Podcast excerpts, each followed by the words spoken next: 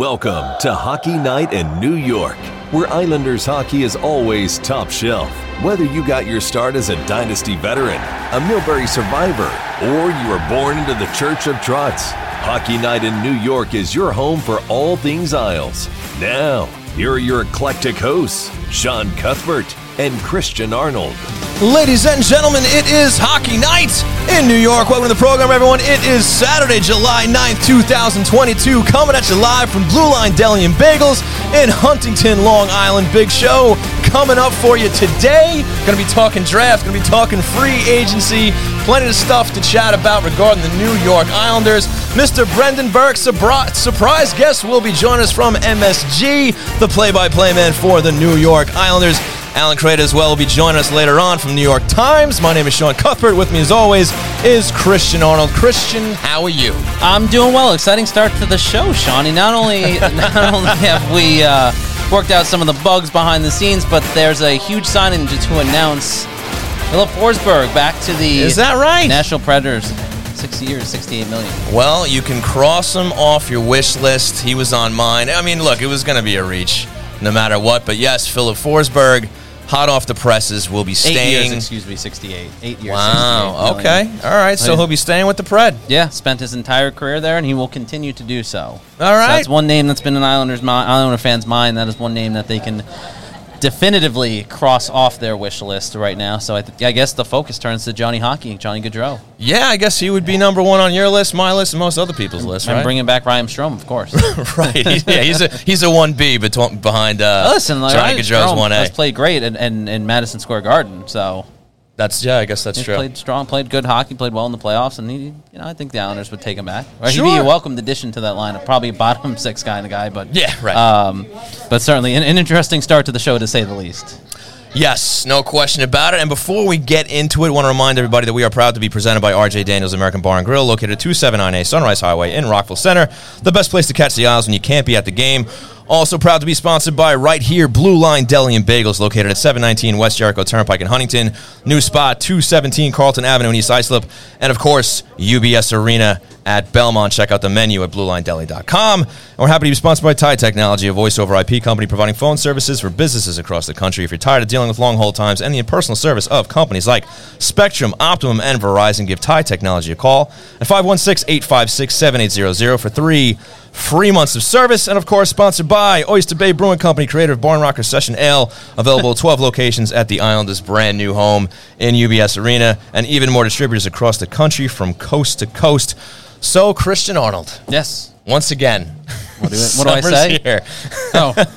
free, free agency's on the way. We just got past the draft. The schedule is out. Yes. And Lane Lambert has rounded out his coaching staff. Yeah. What do you say CA. I feel like this is deja vu. If you a little bit, me. right? uh, I, ha- I got a shout out Mike four six five two co in the chat who immediately goes, "Let's put the band back together. Bring back Strome and Nino Niederreiter." And I am, I think that's a great. You're on idea. board for that? I mean, we, we were joking before the show. We were Yeah, looking we at were. like some free agent names, and honestly, Nino Niederreiter wouldn't be the worst player in the world either to bring back and, and find a role for him on this team. I, I don't think that would. I don't think that would hurt the Islanders at all. I'm not saying it's going to happen. I'm not saying that it's the top of Lou's mind, but certainly he's someone else I'd keep an eye on to see where free agency goes when it comes to uh, possibilities to bring in up front. Yeah, and look, we're going to dive further in depth into free Just agency later in the show. just funny. Yeah, of course, of course, but but as we were saying too, is it's a buyer's market. Like there's Yeah. a lot of available free agents. I mean, look, you're obviously going to like some guys more than others, but even if you kind of swing and miss on on maybe your number one or your number two, there's some decent three or fours, you know, where you could say this guy could work. He might be able to help this team out. So. I think that kind of works in the Islanders' favor. I mean, look, you'd love to get a guy like Gaudreau if he if he actually does get to free agency on the 13th. Islanders would probably have to shift. Well, no, they would definitely have to shift some salary around if they brought in a guy like that.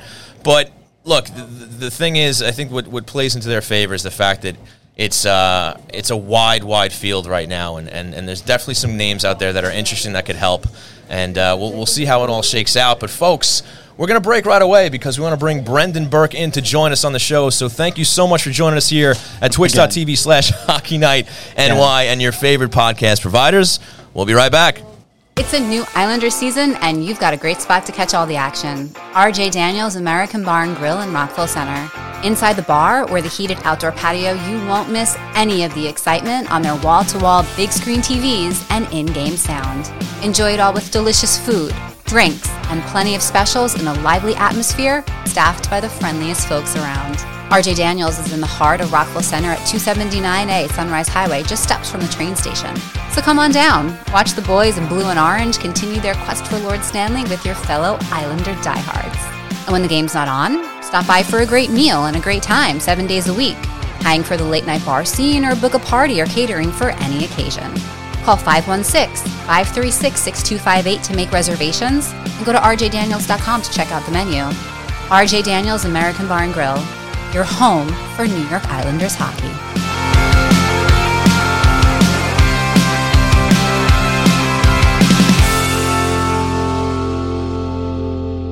Customer service is the backbone of any great business, and reliable telecommunication is essential to keeping your client base happy. Introducing Tie Technology, a low cost, flexible internet phone service founded on the idea that every customer deserves exceptional service while providing simple setup and management and easy integration to clients across the country.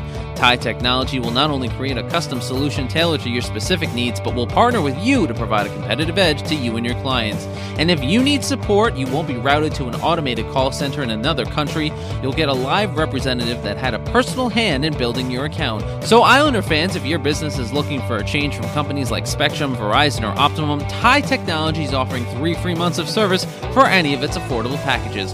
Just call 516 856 7800. That's 516 856 7800. Or visit them on the web at tietechnology.com. That's tie, T I E technology.com. Tie Technology, the right choice for your internet phone service. Did you have a nice break? Well, it's time to get back on the couch for more Islanders therapy with Shawnee and C. Arnold on Hockey Night in New York. Welcome back to the program, ladies and gentlemen. You are watching and or listening to Hockey Night in New York. Join us right now, a surprise special guest from MSG Networks, play-by-play man of the New York Islanders, and recent play-by-play man for the New York Yankees, Mr. Brendan Burke. Brendan, thank you so much for coming down to Blue Line. How you doing, sir? You know what? I, I come down here all the time anyway, so it just happened to be that you guys were here. It's just a matter of convenience. I live not too far from here, so I, I'm here quite a bit. Fantastic. Well, once again, thanks a lot for being here. And look, let's let's start out with this this new experience for you, calling the New York Yankees. Yeah. How's that been? It was great. You know, for for me, it was. Uh, I mean, as much as being a broadcaster in the NHL is a childhood dream, I literally had a childhood dream of being the Yankees broadcaster. My dad used to cover the team as a writer, and so I used to experience the Yankee radio booth as a nine year old kid, and that's kind of where I got the spark to want to be a broadcaster. So to actually come back and do it as the Yankee broadcaster and sit in the, the big boy chair, if you will, uh, was was pretty cool. You are literally living the dream, Yeah, Brendan. yeah. living the dream. So obviously the NHL draft has just passed, and the Islanders made a big move. They traded that first round pick, the number thirteen overall, to get Alexander Romanov. Been keeping tabs on the draft and what the Islanders been doing here. What do you think of the move? No, no, absolutely not. Baseball season, right? Uh, no, I have. Uh, you know, it's interesting. Uh, At 13, you're talking about a pick that should be a good NHL player, but not tomorrow, right? You, you, this is a team that is built to win, and the window is open. So if you draft the guy that, yeah, two, three years, I mean, the Islanders still have first round picks, right? They've got Simon Holmstrom. They've got guys that we haven't really seen yet as first round picks that haven't been able to help this team yet. They get a guy that with the 13th overall pick that's going to help them today, and that's something that they probably wouldn't weren't going to be able to do if they used that pick to select the 13th. Yeah, no doubt about it. And, and it looks like they have more moves to come. We talked about before you came on how free agency is coming down the pike. I mean, you look at this roster, and I mean, what do you think? What do you think they need to add in addition to a guy like Romanov to probably you know just round the squad out? All right, I'm going to be that guy first off, so all the Islander fans are listening. it's Romanov.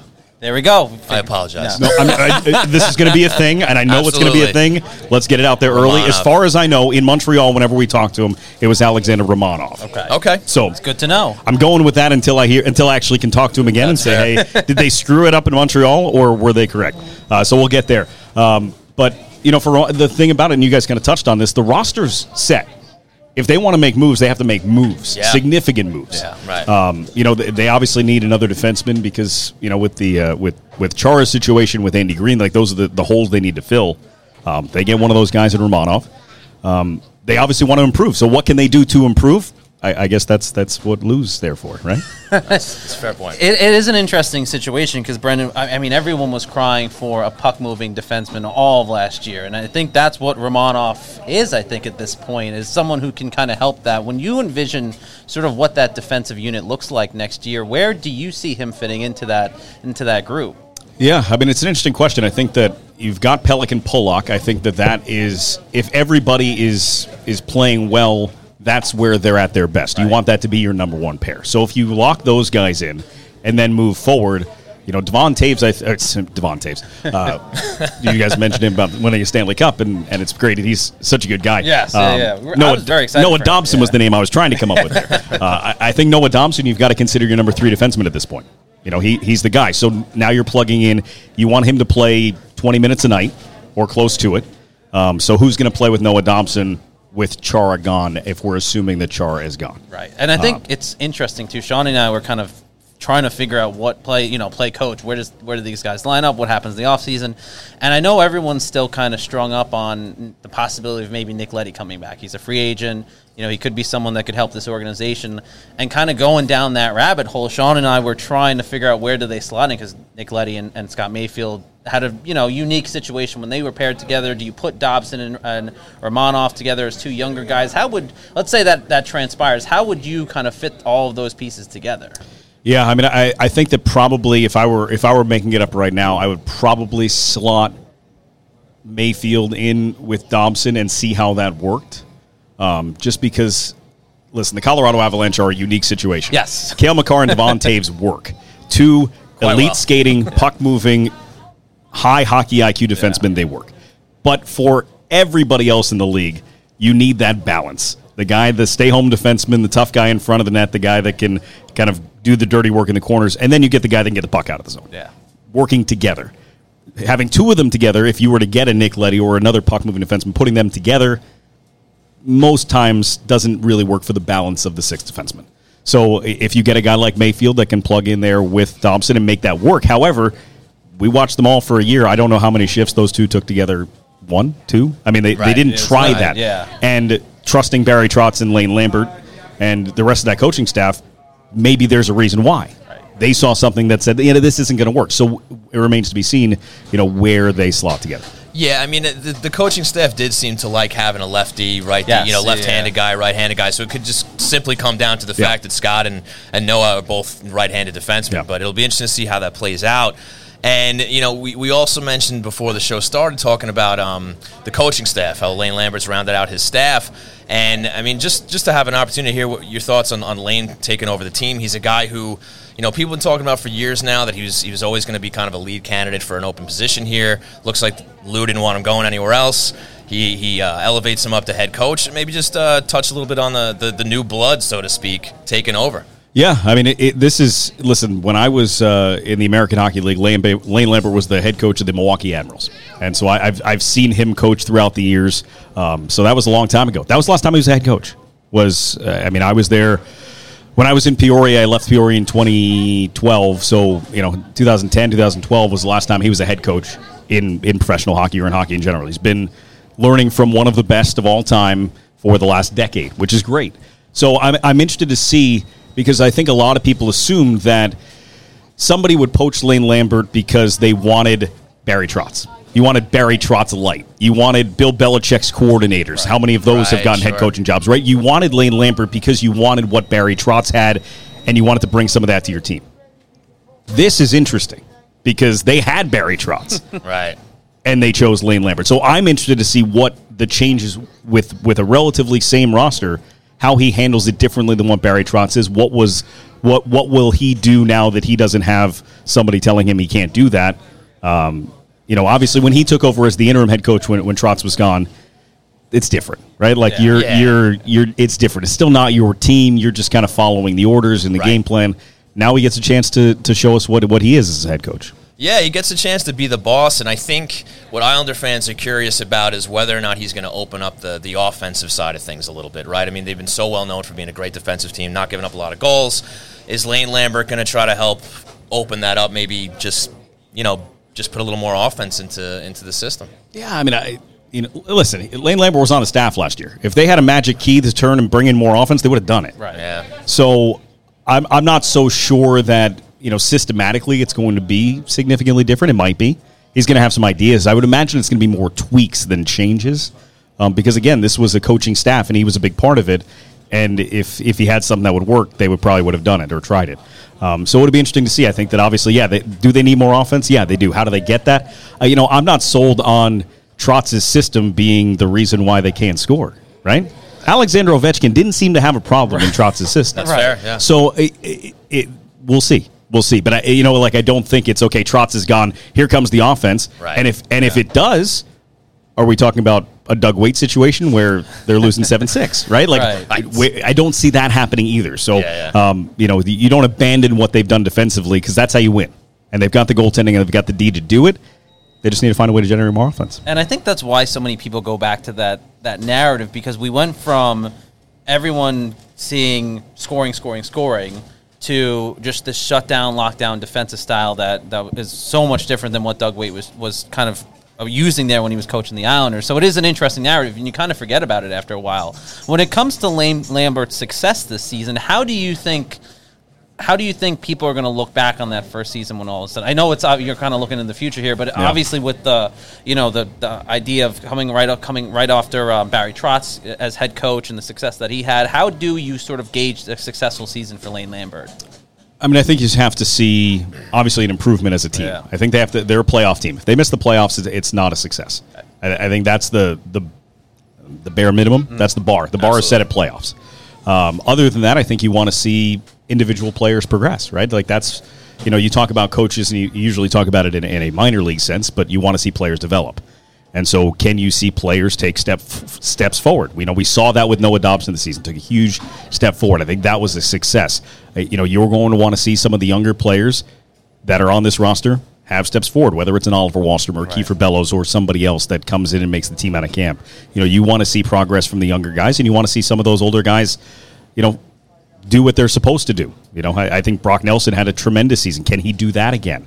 Um, you know, you get another healthy season from Anders Lee, Mat Barzal. Does he continue to progress as a player? Listen, he's he's a great hockey player, but he's not done. He- He, he's not he's not top of the list. He's not a number one center. He's not a Connor McDavid. He he's got room to grow, and you want to continue to see that happen. He had such a good rookie season offensively. Now he's a more complete player, and you're starting to see that evolution, and he's getting there. But when can he get to the 85, 90 points offensively while being a responsible defensive player? That's what we haven't seen yet. True, true, and they're also going to need guys to get started a little, a little uh, sooner than halfway Yeah. through the season. Yeah. You look like guys like Palmieri and, and Parise and whatnot, and then they put up great numbers once the second half started. But you just look at, you know, I mean, there's so many different reasons that we've gone over ad nauseum on the show, Yeah. left and right on social media, and you know, with the with the road games and all that stuff. But I mean, this is this is a team that needs to come out of the gate here. To, to, to get some wins, so they're not playing from behind all season. Yeah, I mean, I I think that that goes for everybody, right? You get the, you know, w- this is the listen. This is the first normal season we've had in three years. Yeah. that's the one thing that everybody needs- needs to remember. Not only is it normal in terms of COVID protocols and all those other things, and hopefully we'll avoid postponements and cancellations, but Yes. no Olympics. We're starting on time. We're back to Thanksgiving, actually meaning Thanksgiving when we talk about whether or not they're in a playoff Right. picture. Um, the Islanders building obviously is ready. There's so many things that make this a normal season that it almost makes you want to throw last year out the window and say, all right, let, let's see what you got now. Like, let's see what you are in a normal season um, for everybody, Yeah. individually and as a team. I would even argue that it's the, the first season in four years for the Islanders because that first year under Trotz, they were still doing the Coliseum uh, Barclays thing. Yeah. They were doing back and forth between Brooklyn and the Coliseum. He never had one normal season with this team. And now he's gone. Interesting turn events. We're talking with Brendan Burke, the uh, the uh, TV voice of the New York Islanders. Also, if you were listening to the Yankees last weekend, he was the fill-in radio voice for the Bronx Bombers in uh, in uh, one city that uh, you know I think you're somewhat familiar with. One city you were very familiar with in Pittsburgh, and I, I actually had seen you at Yankee Stadium a little bit before that after the news, and, and I joked, you know, they could have given you a couple better cities, but I do want to go back to that for a second because that you talked about that was something that inspired you to be a broadcaster and kind of has had such a memorable impact on your career.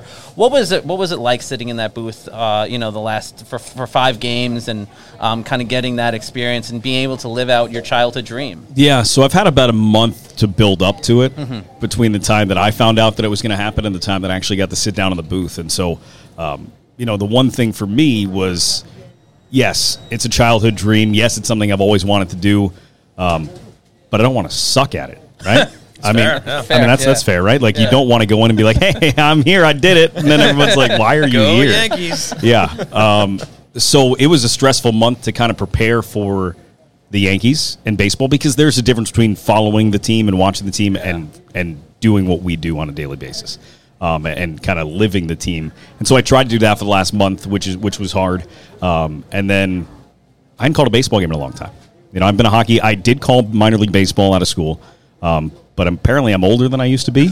I don't know how that happened, uh, but but I hadn't called a baseball game in over ten years before I sat down in that Yan- that Yankee booth. So you know that was a lot to get ready for, and then I've had this build up, and it's been July first, July 1st July first, July first, and then got rained out. Of course. Right. Of course. I, I it's funny. I looked at that game. I was like, all right, let me tune in. I, I looked. I go, wow, that is. Yep. That's So instead of having a July 1st debut and kind of going back to the hotel and assessing, okay, this is what I did well, this is what I didn't do well, this is what the information I had, this is what I didn't have, I got a rain out and I got two games in a row with no time to prep in between. Uh, the next day, which so it was it was interesting, and then another day game on Sunday in Cleveland. So I got three games in 36 hours. It felt like you got the full Yankee experience. Right I did, but it was hard for me as a broadcaster to kind of adjust to game by game and okay, how can I get better? Then I got the off day on the Fourth of July and the two games in Pittsburgh, which felt way better.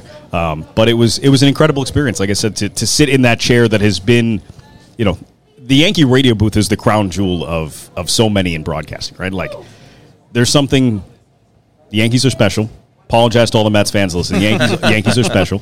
Um, and the Yankee radio booth for ever has been the booth, right? And Yeah. so to be able to go and sit in there, regardless of my history in there, is a special moment. And then to throw in my personal history on it was was fantastic. And and speaking of, of prep and, and adjustment and whatnot, I mean, obviously hockey and baseball are two extremely different sports. So when you go from one to the other, I mean, how do you approach calling a baseball game compared to calling a hockey game? Oh, you know, listen for me, and I've done I've done all of it. I did college football for Fox. I, I've done basketball a little bit. Um, obviously, I've done hockey and baseball. Hockey and baseball are the two hardest sports to call as a play-by-play broadcaster, in my opinion, and for the exact opposite reason. Right? Like I could go into a hockey game with, especially on radio, with minimal prep. You know the rosters, follow the puck. You can call a game. Yeah. Won't be. You're not going to win awards for it. But if you handed me two rosters for a, a pickup game down the street, I can go give you a game. Might take up on that. Baseball. baseball. I mean, uh, so when I did, my whole life was geared towards baseball. When I was a kid, like I said, I wanted to be a baseball broadcaster. I get to college, and I call my first play-by-play game for baseball, and it was terrible. And I didn't understand it. I'm like, I've tried so hard to be ready for this moment, and it was hard and it was awful. And first of all, I called my dad. I said, I, I don't know what I'm going to do with my life. Like, this was what I wanted to do. And I'm like, I did not enjoy that. And he goes, Listen, first off, it was your first game. You're 19 years old. It was game number one. So relax. Yeah. But the more I thought about it, it was okay. It's way easier to call a New York Yankee Boston Red Sox game than it is to call an Ithaca College Utica College game with no notes, no media guide. You've got no backstories on players, and to fill a three and a half hour window with no information and minimal action Right. is impossible. Yeah. So for me to do the Yankees, it's easier than doing minor league or college baseball. And when you work with somebody like Suzyn Waldman, who has the wealth of knowledge that she has, and fills a lot of those spots that I couldn't fill because I haven't been with the team as long as she has. Um, you know, it was great. But it, it, baseball and hockey are incredibly tough. Hockey because you have to keep up with the action, and baseball because you have to create the action. Brendan Burke, the television voice of the New York Islanders. Brendan, we will uh, will let you go on that note. I say you've come with a bit of an entourage, and, and I can sense they uh, they want to get out and enjoy the nice day that we have today. They're usually good when you feed them, but I think they're running out of food. So we That's gotta figure it right. Brendan, we can't thank you enough for, Yes. for coming down and, and for uh, taking this much time and bearing with us some of the technical difficulties. All good. Thanks for having me on, guys. Brendan, course. thanks so much. Thank you. Appreciate it. Brendan Burke, ladies and gentlemen, from MSG. You know his name. You know who he is. You see him on your TV watching those Islander broadcasts. Big thanks to him for joining us on the show today. And Hockey Night in New York rolls on. Yeah, that's right. That's right. We have another guest coming up too. We do. Alan Kreda. Associated Press, New York Times. Is he ready on, to go? He's been on the televisions. He has. He has. He has. All right, folks. Well, once again, want to thank you all for tuning in to Hockey Night in New York here at twitch.tv slash Hockey Night NY and your favorite podcast providers. We're going to take another break. When we come back on the other side, Alan Kreda of New York Times will be with us. Welcome back to Hockey Night in New York. I'm Christian Arnold. With me, as always, Sean Cuthbert. And it's everyone's favorite time of the show. As always, of course, that's online, brought to you by our wonderful friends over at Tie Technology. And with us on the line from the Associated Press, you've also seen his work uh, in the New York Times. You've seen him on television on Fox and NBC. That's the great Alan Kreda, who is helping us out and coming on to talk more NHL hockey. Alan, how are you, my friend? I'm good. I'm great. How are you guys doing? We're doing well. We're doing well. We really, It's a like beautiful said- day. Yeah, it's a beautiful day out. A lot of excitement in the National Hockey League, and uh, we get to chat with you. So this, this can't be bad. It can't be bad. And Alan, I, I got to start with the news about Filip Forsberg and the contract extension that he signed in Nashville. Obviously, that's a bit of a blow for any Islander fan that was hoping to see him potentially in a New York Islanders uniform. But is there any surprise that Forsberg, at the end of the day, ended up back in Nashville after spending his entire career there? Not really. Uh, those kind of contracts never surprise me. If you're home, you have family, you're there. Yeah. There's ra- rarely a reason to leave and flee, even for a few more dollars. So he's getting his near max contract, uh, eight years to stay in Nashville. Tremendous fit for them. No, no real reason to leave. You know, publicly. So, Yeah. no, no surprise at all for me. Yeah, I'm with you there, Alan. And, and I guess that's just a name that Islander fans are going to have to cross off the top of their list. And I know he was probably uh, number one for a lot of people. Whether it was realistic or not, who knows? Obviously, you have the salary cap situation and whatever maneuvering they might have to make in order to make a guy like him happen. But, you know, I was saying uh, earlier on the show that, that it's kind of a buyer's market here in free agency where there's so many guys available, some very intriguing names. You obviously have Johnny Gaudreau now, who probably tops that list. You have some guys like Vincent Trocheck, and we joked about a little bit about Nino Niederreiter earlier in the show. I'm all about bringing Ryan Strome back to the island as well. Yeah. so, I mean, I think it's it's pretty common knowledge at this point if you're following the New York Islanders that they need a little more help up front and another at least another top six forward that can hopefully put some more pucks in the net. Is there is there any name that that stands out to you that you might uh, be interested in seeing the Islanders kind of hone in on? Why not bring back Nino Niederreiter? That's the one. Why not? Uh, why not? I mean, it, Claude Giroux. I don't know what his goal is, but that's certainly a scoring player. Uh, 34 maybe wouldn't cost top top dollar. It's a the pre agency is such a is such a random situation. We look at the names every year and we think, oh, this guy might go here and that guy might go, and then they cross us up and go somewhere else. So I think I think that there'll be perhaps less on the crazy contract side just because the cap is not as freewheeling as it has been. So there's more of a challenge for teams to, to not overspend. We're not seeing any Zach Parise, Ryan Suter type of contracts anymore. Anything close to that. Right. So there are limits. There are limits even with all these names out there Does to the, who can afford what where.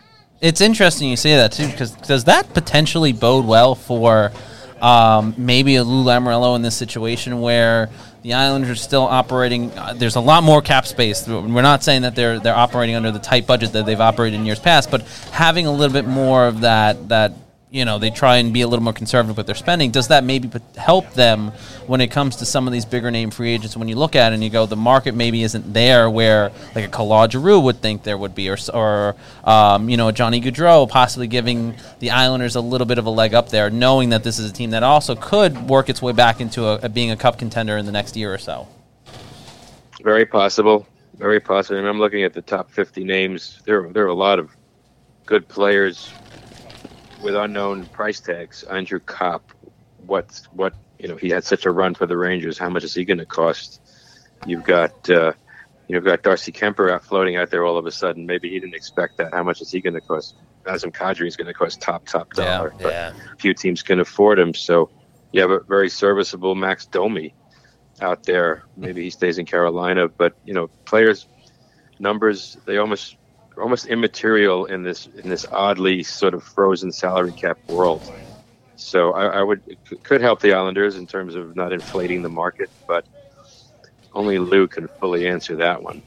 yeah, without without a doubt. And, and, if they are insistent on bringing somebody in, I mean, they, they almost have to move somebody out. Now, whether it's part of another quote unquote hockey trade where they, you know, trade right. somebody like a Beauvillier or a Josh Bailey perhaps to unload some salary to, to bring something back, or maybe you unload somebody like that for, for draft picks because according to what we're seeing out there, Lou Lamoriello seems pretty insistent on keeping Semyon Varlamov around. He brings a five million dollar price tag with him, so you, you got nine million dollars between essentially between your two goaltenders. So something's got to give somewhere. And I mean, does does anybody look more expendable than than, than another guy as, as far as the Islanders roster goes?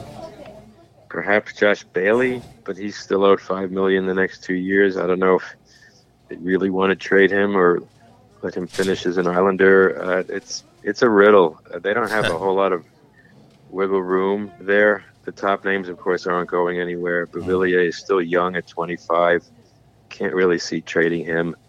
So you bring in Romanov, not not an expensive option at 22, a good good move.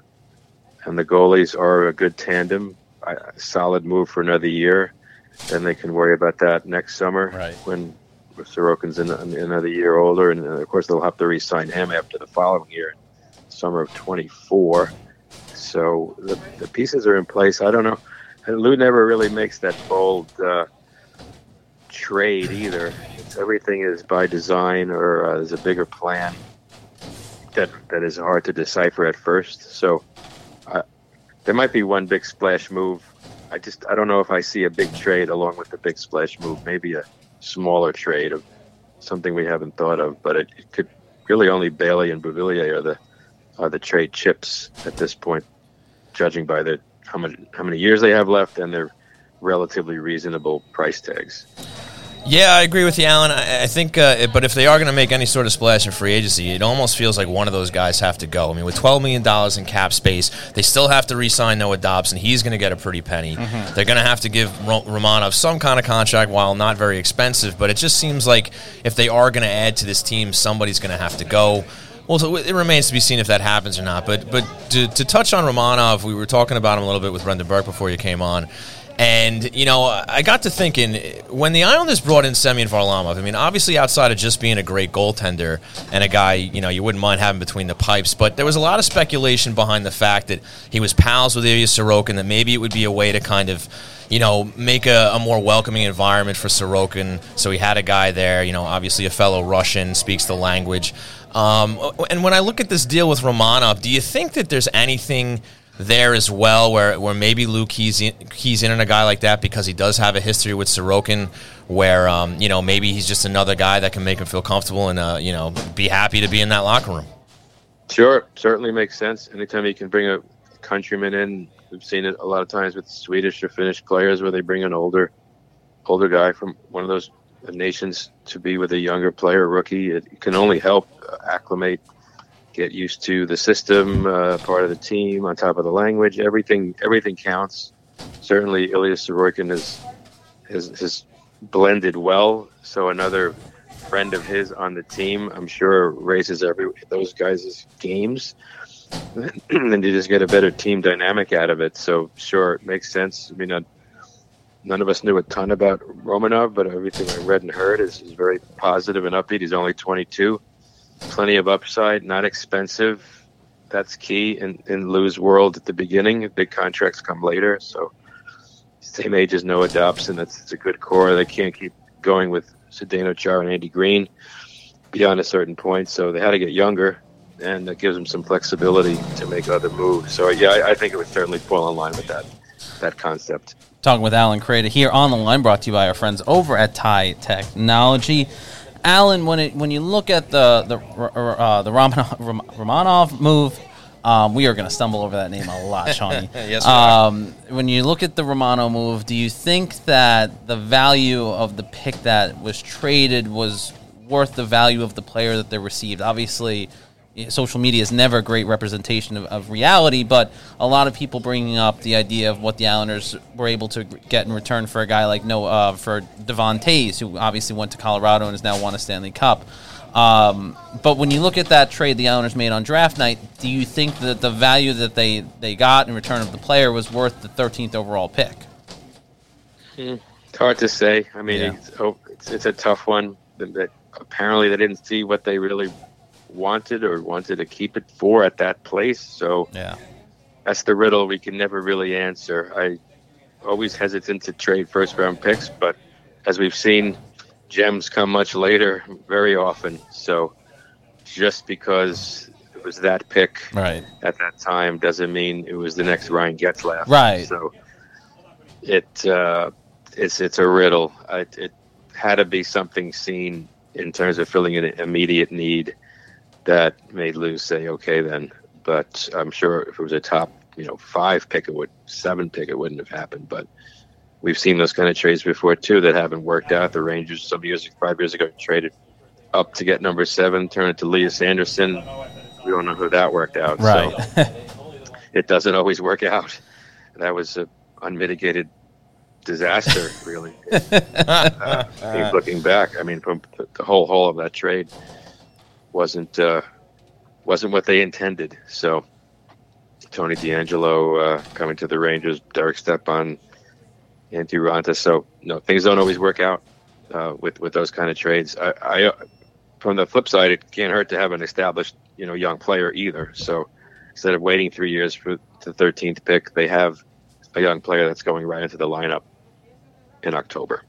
Yeah, it's a, it's an interesting move. It's there's a lot of potential upside, and I think that's kind of what everyone's hoping is that that potential upside develops. But Alan, with that in mind, when you look at look at the 2022-2023 New York Islander defensive unit, the other question is who is playing alongside some of these guys. You look at the you, Pelech, Pulock's going to be there. Romanov, assumably, is going to be there. Dobson and Mayfield. You mentioned that the Islanders can't really continue on with guys like Zdeno Chara or Andy Greene anymore at this point either, which makes sense because you saw the success or lack thereof with Zdeno Chara.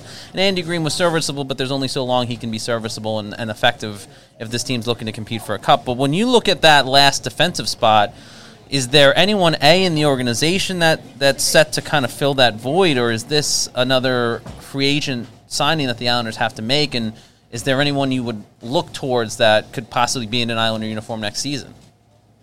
Maybe Robin Salo makes the leap. Uh, maybe Sebastian Aho sticks around full season, uh, more of an impact. Robin Salo has been on the highest on their radar for, for a couple of years now, so he's the, probably the most likely. Uh, of course, I still have Thomas Hickey in the minors, but right. I, I would bet on him. I mean, he, he was a high round pick too. Uh, he's shown some promise. He hasn't played a ton of games up, but I know Barry Trotz spoke very highly of him. So Right. they were watching him closely, and uh, he's still not expensive, of course. So, but only played 21 games for them last year. Um, not not certainly not enough of a uh, a workload to uh, judge by, but and he only had 40 games plus some playoff games at Bridgeport. So he's he's still young and, and, and on the rise. So maybe maybe he's the one.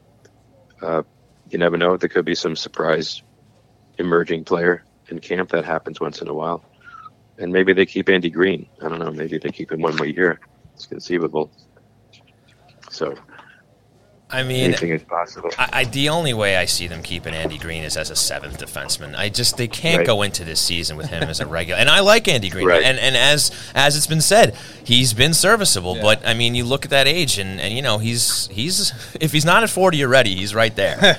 So they and close, and, yeah. and and his a- his age and Zdeno Chara, they were both exposed last year without that foot speed, and, and we saw how much that maybe didn't hurt them necessarily on the defensive side of things. The defensive numbers were still good, but the offensive side was still suffering. They were having trouble transitioning the puck the other way, and they just need younger legs. I mean, that's the bottom line. So, I mean, I would be a little discouraged if Andy Greene was, was brought back to play the left side, uh, whether it would be with Dobson or with Scott Mayfield. I think there's, there's, there's got to be somebody else brought in if Robin Salo isn't ready, and, and I wouldn't be I wouldn't necessarily be opposed to Salo eh, stepping in and maybe playing that third pair with Scott Mayfield. Maybe maybe he's ready.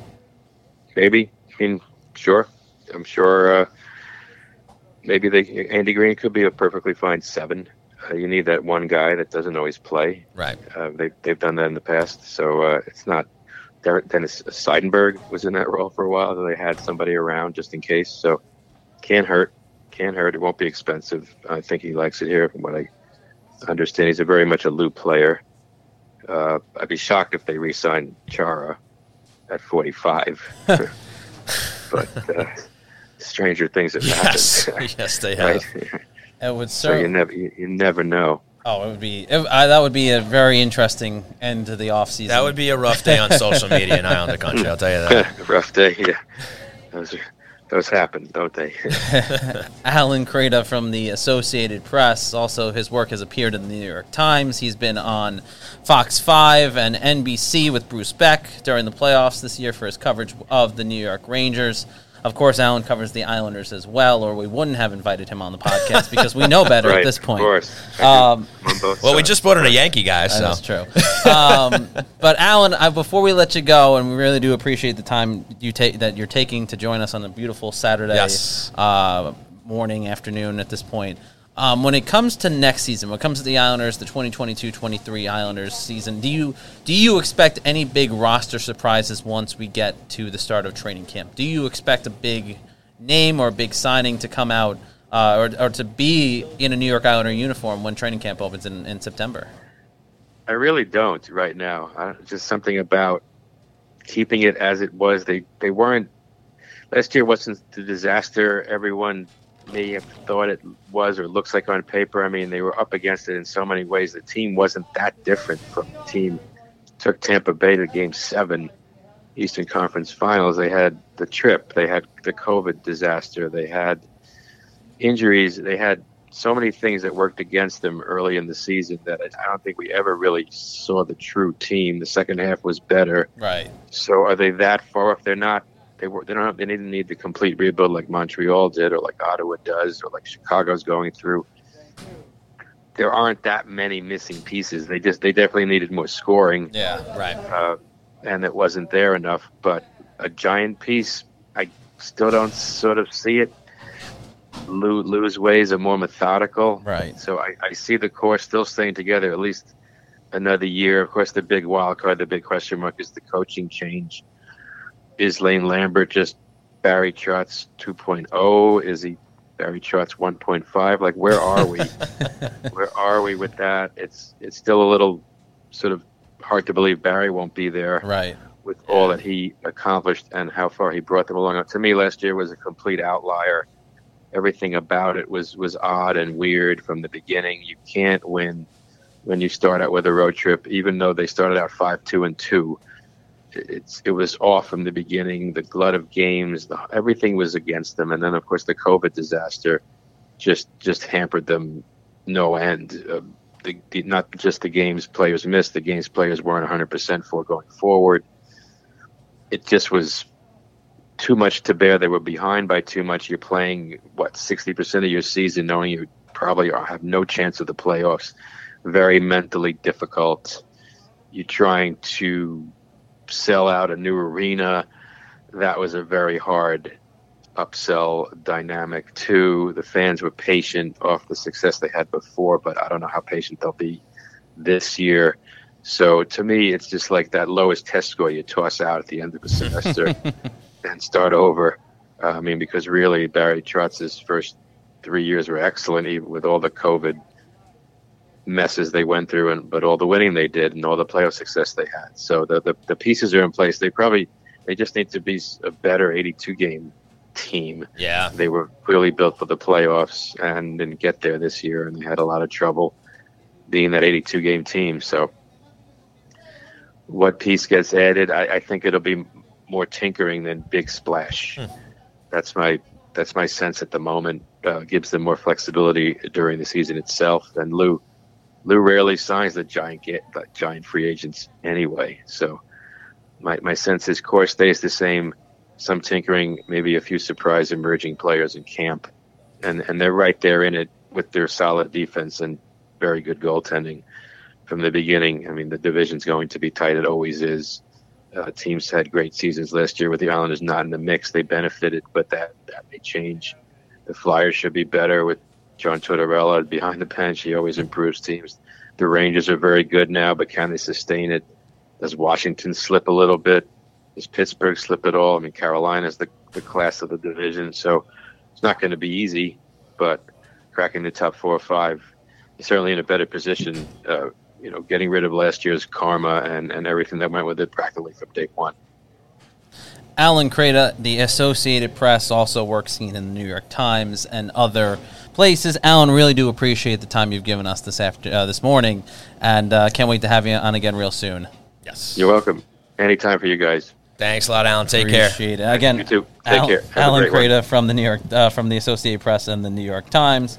Um, some great stuff as always. Two great back-to-back guests there with Brendan Burke Yeah. coming on, and then uh, And, and, a Alan pinch too. in. Yeah. Yeah. I mean, I, you know, if you guys hit. saw on, on, on social media, we were supposed to have our, our friend Tony Stabile sit down with us. Unfortunately, uh, a little under the weather, couldn't make it down. But uh, Alan, Alan, uh, you know, pinched hit for him, did a great did a great job, and of course, getting Brendan Burke on in house. Yeah. fantastic stuff. So, but uh, we're we're still rolling here. We got plenty to talk about. Do a little more in depth here on just uh, the latest news with the New York Islanders and. You know, you talk about the, the coaching staff getting rounded out here. Doug Houda, he was an assistant with the Detroit Red Wings for six seasons. Actually played a, a little stint with the Islanders during the Fisherman era, way back when. And they bring in Brian Wiseman. He was an assistant with Edmonton for three years, drafted by the Rangers, had a cup of coffee with the with the Leafs. So obviously he's a plant. naturally. Yeah. So I mean, you got him handling the forwards. You got who Houda handling the D side. Lane Lambert in the captain's chair now. And uh, I mean, any commentary commentary here on the coaching staff now that's been completed, Christian? I mean, I'm just curious to see how re- everything shakes out. We really won't know too much until we see them on the ice in September, uh, or even Yeah. if they do rookie camp, we'll get our first real taste of, of Lane Lambert as the as the man in charge behind the bench. And Um, and as Alan Kreda said, if it is Barry Trotz 2.0, not the worst thing in the world. No, I mean, I, I think that's the interest, and I think everyone we've talked to that we've had on about the move has kind of alluded to the same thing. It's a really interesting situation because of that circumstance alone. Is that you know Lane Lambert graduate is a graduate of the school of Barry Trotz, so you know we're never gonna we still will never get the full story of why Barry Trotz was let go, and then to bring in Lane Lambert. Um, you know, the flip side of that is it's great to finally see someone not in the kind of coaching rotation that always gets a job after flaming out somewhere else, lands land land a head coaching job almost immediately. Um, so that's it, that was a nice change. You know, Mm-hmm. it's nice to not see Paul Maurice, Paul, Paul Maurice end up in uh, uh, you know coaching the Islanders or Mike Babcock coaching the Islanders close to the Panthers. or you know Claude Julien coaching. You know what I mean? Like the same guys that always get jobs. Right, right. Um, and that's always been the knock on, on NHL the NHL coaching carousel is that you know those guys will always get jobs because someone's going to hire them again. It's the old, you know it's the same nonsense over and over again. Same thing with general managers. You got a guy who Peter Chiarelli somehow still you know gets Yeah. a job job offers after being I mean just completely mismanaging a lot of different things, and that that in itself you know is insane. So when you look at any other career or job or sport, even in that position, when a guy flames out as bad as some of these others have, or um, you know after a while or after a lack of success for so long, it's like all right, you're just not going to get a job for a bit. We'll we'll bring someone new. It just doesn't happen in the NHL a lot. So that was that was the positive, but of that to happen for that to happen in the Islander situation is a little bit odd too. It's it's unique. I mean, we, that's we spent the last show a couple of months ago with Ethan Sears talking Yeah. about it. Just the fact that I mean, just the shell shock from Barry Trotz being fired and and Lane Lambert Lane Lambert coming in, and, and I think you know as we said on that on that episode, I mean, probably the best way to go. And I don't think there's too many Islander fans that'll be upset if if Lambert does bring a lot of the same things to the table that Barry Trotz did. I mean, and look, he has some advantages here. He has familiarity with the squad, with the roster, with the system. I don't think he's going to change it too much. He may not change it at all. Right. And maybe there's a, a tweak here or there to try to open up the offense a little bit more. But, but you know, as as Brendan Burke said, I mean, you know, it may not have been the system. It may have just been the the personnel. Which then kind of raised. But we, I mean, we could go all on Yeah. all day, but it just Right. raised. Then, if that's the if that's the case, why is it? Why is the coach the sacrificial lamb in that scenario? But again, you know, Right, right, we don't have to- of gone into that into depth, but Right. Um, but it, it raises a lot of interesting questions. Indeed, indeed, and and Piero Greco and apparently Mitch Korn, for all intents and purposes, is still on board. They're still around. Yeah, So which is a positive. but that's a big that's a big thing for the Islanders. Those two have done such a great job, and um, you know, with with molding the goaltending Yeah. situation that they have, the goaltending success that they have, I should say. Yes. So let's look at this this deal that they swung a little more in depth here. R- Romanov. Romanov. Romanov. Yes. The 13th pick dealt to the Habs for Romanov and the 98th pick, which was a fourth rounder, Right. uh, in a rare three team deal, essentially. The, the Habs needed that deal to happen in order to make that trade Yeah. for Kirby Dach from the Blackhawks. Right. So The Blackhawks, who are just blowing everything up too. yeah, yeah. Interesting things going on in Chicago. Yeah. But 133 NHL games under his belt, most of any second rounder from the 2018 draft, for, for whatever that's worth.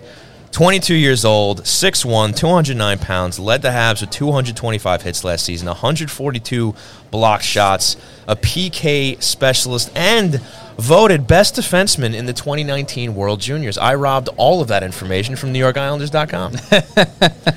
But there you have it. But look, those are all positive things. Now, you know, I we- wonder we've why been it's on the team website. right. But we've been very forthcoming with our lack of knowledge on, on Romanov. I'm not going to sit here and pretend to to know exactly what he's going to bring in, bring to the table just yet. I mean, I, I basically have what you guys have going. You know, uh, looking at social media, reading whatever pieces and articles about the guy, and you know, outside of the Islander games against the Habs, I haven't seen too many Canadiens games this year. You know what I mean? Right, So exactly. it's hard for me to give a, a good assessment other than just kind of look at the the uh, the content that's out there and and and you know read the um, the reactions from pe- people and and it's been a mixed bag. Some people said the Islanders overpaid with the first. Others say it's a great trade. Others say he's got a lot of upside. He's a, he's a promising player and. You know, you can definitely spin a positive in the fact that he is so young. He can now grow with this core of defensemen. When you look at Pelech and Pulock and Dobson, and, and if he ends up being that perfect guy to round out the top four, then it's looking pretty good. And, and you and I, you know, talked about before the show, you know, who's going to pair with who. They still got to bring in another guy to potentially pair with Mayfield. And you know, you may see the the breaking up of Pelech and Pulock. Maybe you see Noah Dobson with Adam Pelech, and maybe you see Romanov with Pulock to kind of offset the the youth, the the younger guys, so that they're kind of both with a veteran now. You know, as we were talking about. Yeah. So that's something that could happen. And I think the the jury's just still out on who's going to be Scott Mayfield's partner. I, I'm not sold on the fact that that Robin Salo's got that job. I, I, I actually forgot about Robin Salo too for, for a moment or two there. Like, Yeah. I was like, oh, that would actually kind of make sense, but it, I'd be that's fine. also a big up in, big question up in the air. I'd be fine with it, but it wouldn't Yeah. surprise me if, if Lou and, and the coaching staff wanted somebody with a little more experience rather than just Right. kind of tossing them out to the fire and saying, here you go, you're a regular third pairing defenseman now. Right. You know, I think they'd rather bring him along slowly as they've as they've had with other players. So if I had to bet, I'm, I'm sure uh, another defenseman is probably going to be brought in, and, I- and I would have to guess, you know, via free agency.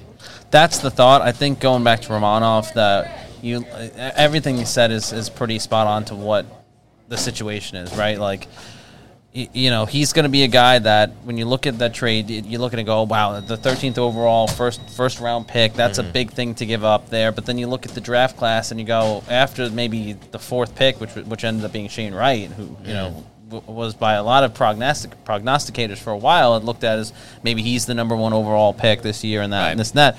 There weren't a lot of names that people knew when they were getting called after that at that point in the NHL draft, and I think that this year's 13th overall pick, when you're trying to look at a positive spin on all this, you can go, the draft class wasn't that deep. Is the guy that you were going to draft from, is the guy you were going to draft from wherever, was he going to be an impact player in a year or two or even this, this upcoming season? Right. He wasn't. Um, and then you look at the upside on Romanov and you go, okay, he's young, he's still developing, which means you can kind of mold him into the player that you want him to be or need him to be in, in- within the system that Lane Lambert and, and the players around him are going to need to utilize. You're looking at him and go, there's still so much uh, time and growth in his game. You look at him and go, it's going to be rel- not. He's not going to be as expensive possibly as someone else to fill to maybe become be an upgrade or you know that puck moving defenseman maybe would have cost a little bit more if you were looking for someone who's a top four pairing top four pairing defenseman instead of you know maybe that's third pair defenseman. Um, and I think that it kind of evens out. The jury is still going to be out on what this kid does and, and doesn't do at this point and I think we're going to start to get a sense of that in training camp and when he finally steps onto the ice but it, on paper it looks like a like a well enough move that it made sense why you would pull the trigger on a deal at the draft like that. Yeah, and I think the the, sh- the shock and maybe overall initial even disappointment for for Islander fans once the trade was announced, it was like, look, if you're going to deal your first round pick for, for something that's going to help now, you- you're expecting that name to be a little more recognizable, right? Like it's going to go towards somebody like maybe a JT Miller in in Vancouver, right? It's a, a deal that that apparently uh, fell through at the last minute. But so I think it was kind of just like all this build up. Oh, okay, we have a trade to announce. Okay, lose lose making a deal here, and he deals that first round, and it's all for like who Alexander Romano, Who, who's that? You know? And, Well, we couldn't even say his name correctly. Right, right. We had to get yelled at by Brendan Burke. Yes, yes, which which is which is perfectly fine. But but the thing is, you know, I think it's kind of now just a wait and see. Like Right. we're not sure yet. Maybe it ends up being a great deal. Maybe Lou ends up looking like a genius. Hopefully he does. I mean, the truth is they need him to. They need him Yeah. to pan out. They need him to to round out that top four. And, and you know really um, you know change the dynamic of that defense, which which again you know was was definitely uh, you know, a, a part of the reason why they had so mu- so many struggles, you know, just just you know, transitioning the, the puck into into offense and stuff like that. So, you know, it's And maybe it's- that solves a lot of the scoring issues that you saw, right? Like that was the whole mo of the of the team for for the first two years of Barry Trotz is that their defensemen create the offensive opportunities, and when you don't have a puck moving defenseman like that, right. there you go.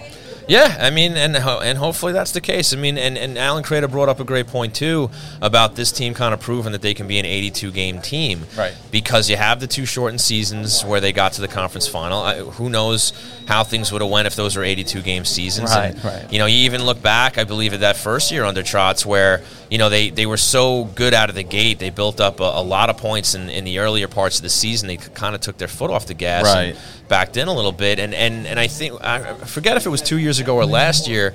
Uh, sorry, uh, three years ago, when had the had the season extended to 82 games, they might have fell out of playoff contention. I mean, they went on a bad streak Yes. towards the end of That season. the um, that was the COVID season, Yeah. 2020. right. Okay, there you go. So yeah, I mean that's another thing too. the Rangers were right on their right on their heels. They were right behind them. Yes, yes, yes. So I mean, that's that's why you know that it seems like they are going with that emphasis of getting younger, getting younger legs and stuff like that. Because I mean, it, really was apparent. I mean, I remember watching a number of games last season where they just couldn't get out of the zone.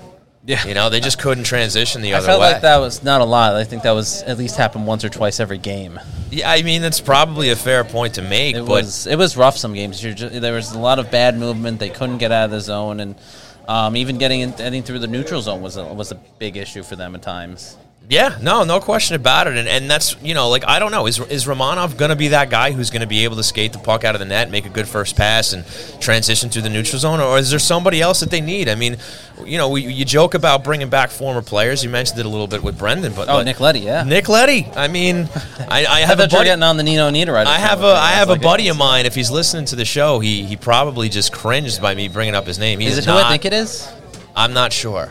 My buddy. I don't know. You, you, have a few of them. You- I, I do have a few of them, but there's one guy in particular who is just not a Nick Leddy fan at all. Like he wants nothing to do with it. But I mean, it would not shock me in the least if they brought Nick Leddy back, and and whether that's you know their first target or if they look at a, a couple other guys and they and they you know swing and miss, and then they're like, all right, Nick, we'll bring you back. But Right. like, you can do worse. You can do worse, and and we do know that. He can transition the puck out of the zone. We do know that he has offensive capabilities, and Well, even if even if the the Leddy Mayfield pairing was was not always the prettiest at times, and who's to say that they'd be paired back together? But Right. again, I think he's still only 31. Like you would think he's like 36 by now with how long he's been in the league, but he started so young with the Yeah. Blackhawks. Yep, yep, yep. And there, a 31 year old Nick Leddy, you can do worse than that. I'm not necessarily advocating for it, but I mean, would it shock you? It I don't shock me. I don't, and I don't hate the idea either. Like, I, I mean, I, I also realize I was the one who mentioned it in the first place, but Yeah. but yeah, like if if you look at the addition of Romanov, okay, he moves the puck. You had, had Nick Leddy as like your third pairing defenseman with, dare I say, Scott Mayfield. Yeah, I mean, sure, pencil him in there for now. Third, and that's another thing too. I mean, Leddy Mayfield were kind of like a second pairing back then. So right. You there was a little more. little There's bit. a little more pressure, and maybe that wasn't fair on, on the mm. whole situation. Right. And then you're asking him, he's got to be one of, and then he's got to be one of the puck moving defensemen. And then you look at also the fact that if you have two like versatile puck moving defensemen, it takes the pressure off Leddy being the one who has to kind of carry the kind of quarterback the whole that whole procedure as well. So, I, I mean, it, it's interesting. You would hope that maybe there's something else up loose sleeve for for the defensive side of the ice, but at the same time, you look at look at the forwards and you go, this team needs to score and this team needs to put bucks in the net. And, Right. Um, you know, forwards are probably the biggest. Where if you're going to make a big splash, maybe that's the that's the you know that's the position you're going to make one at, and, and then you can go out and just make a you know a, a, small deal for like a Nick Leddy like Nick Leddy type player. Yeah, as far as I'm concerned, there has to be a heavy emphasis on, on a forward here, and I mean, in, in a perfect world, a top three, but it, there has to there has to at least be a top six guy brought in who can just put the puck in the net. Yeah. I mean, it's obviously been the, the biggest weakness of this team going back from, from when Barry Trotz even took the team over. And, you know, we, we now that we're here, we might as well just stick with it. But, I mean, there is a long list of players that are available. Where, like, if Lou doesn't come away with one of these guys, that's when you're like, okay, what? maybe this guy was sleeping, you know, once January, once uh, July 13th hit. I mean, you know, Forsberg's off the list. Gaudreau is there. I don't think anybody should set their expectations at Gaudreau, but hey, you never know. I mean, Lou Lamoriello brought in a guy named Ilya Kovalchuk once, so you never know, right? And obviously, he'd have to do a lot more willing and dealing to make that happen with the money that would be involved. But you set your sights there to start, and there's a lot of other interesting names like Burakovsky and Nichushkin out of, out of Colorado. I imagine they're going to try to hold on to both of those guys. Claude but, Giroux. but either one of those guys would look pretty damn good Yeah. next to Barzal, I think. Claude Giroux, yeah, and I, you know, I could totally see that because the Islanders love their veterans. Lou loves his veterans, and, and if that's a fit, that wouldn't shock me either. And, and I think Claude Giroux could help the New York Islanders. Now, granted, he's on the wrong side of thirty, Right. and you don't know how many years he's going to get. And, and he's probably going to want a longer term deal with Mm-hmm. some security down the line, and probably some saying where he goes. You know, any Right. sort of movement in his tra- in his contract going forward. So that uh, obviously adds a, a, a wrinkle to it. Here's a thought, and this is going to be a little crazy or a little out there. Evgeny Malkin.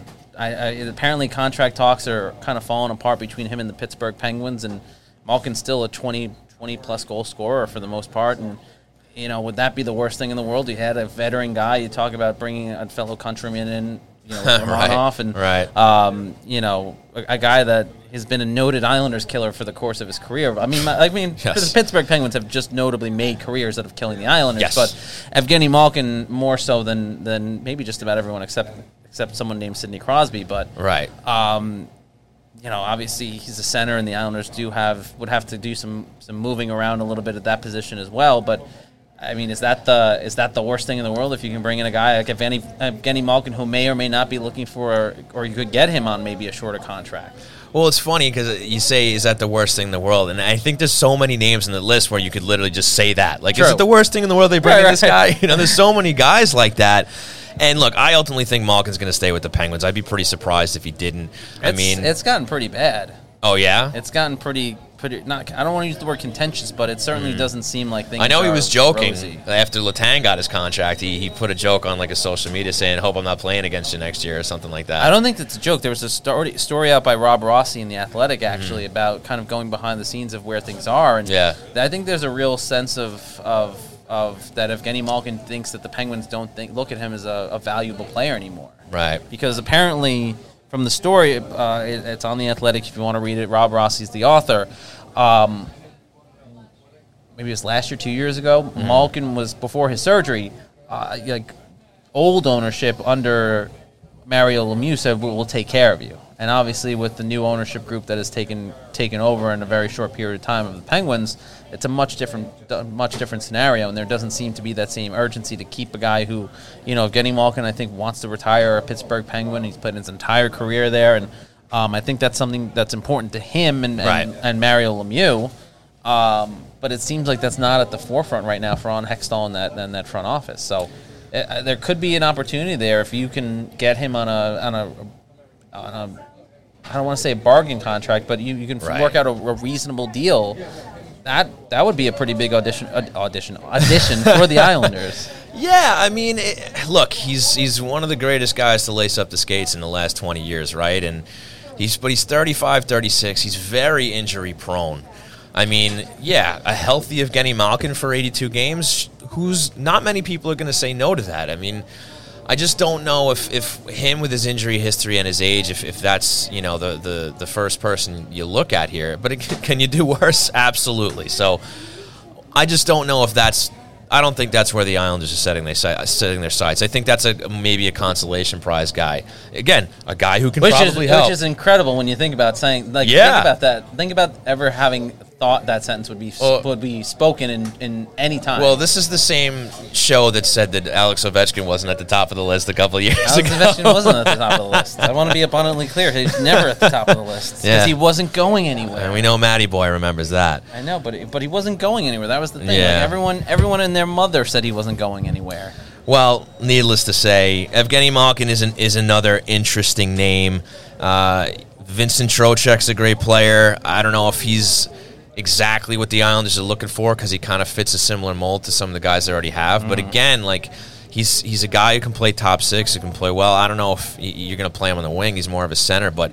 I think Trocheck's a guy who could help. Again, if maybe maybe you're not getting the number one guy on your list, Nazem Kadri is another obviously He's gonna be very interesting. though. Oh yeah, he's going to make bank this this offseason. Another one of those guys where if you're bringing in a guy like him, you you have to move salary. I mean, you're talking not just moving a Bailey or a or a Beauvillier, but probably both to make it work. You know, something like like they, like same thing with uh, Claude. Uh, sorry, with uh, Johnny Gaudreau. Um, Rickard Rakell is another name out there. Right. Um, another Mike, name I Mike was. Carver's always been high on Rickard Rakell, hasn't he? Yeah, I think so. I mean, he's look, he's another good player. He's not Johnny Gaudreau, but he's another good player who could help. I mean, I mean, and that's been the Islanders' mo for a long time, where they haven't had that star to ride shotgun. Whether it was with John Tavares, Right.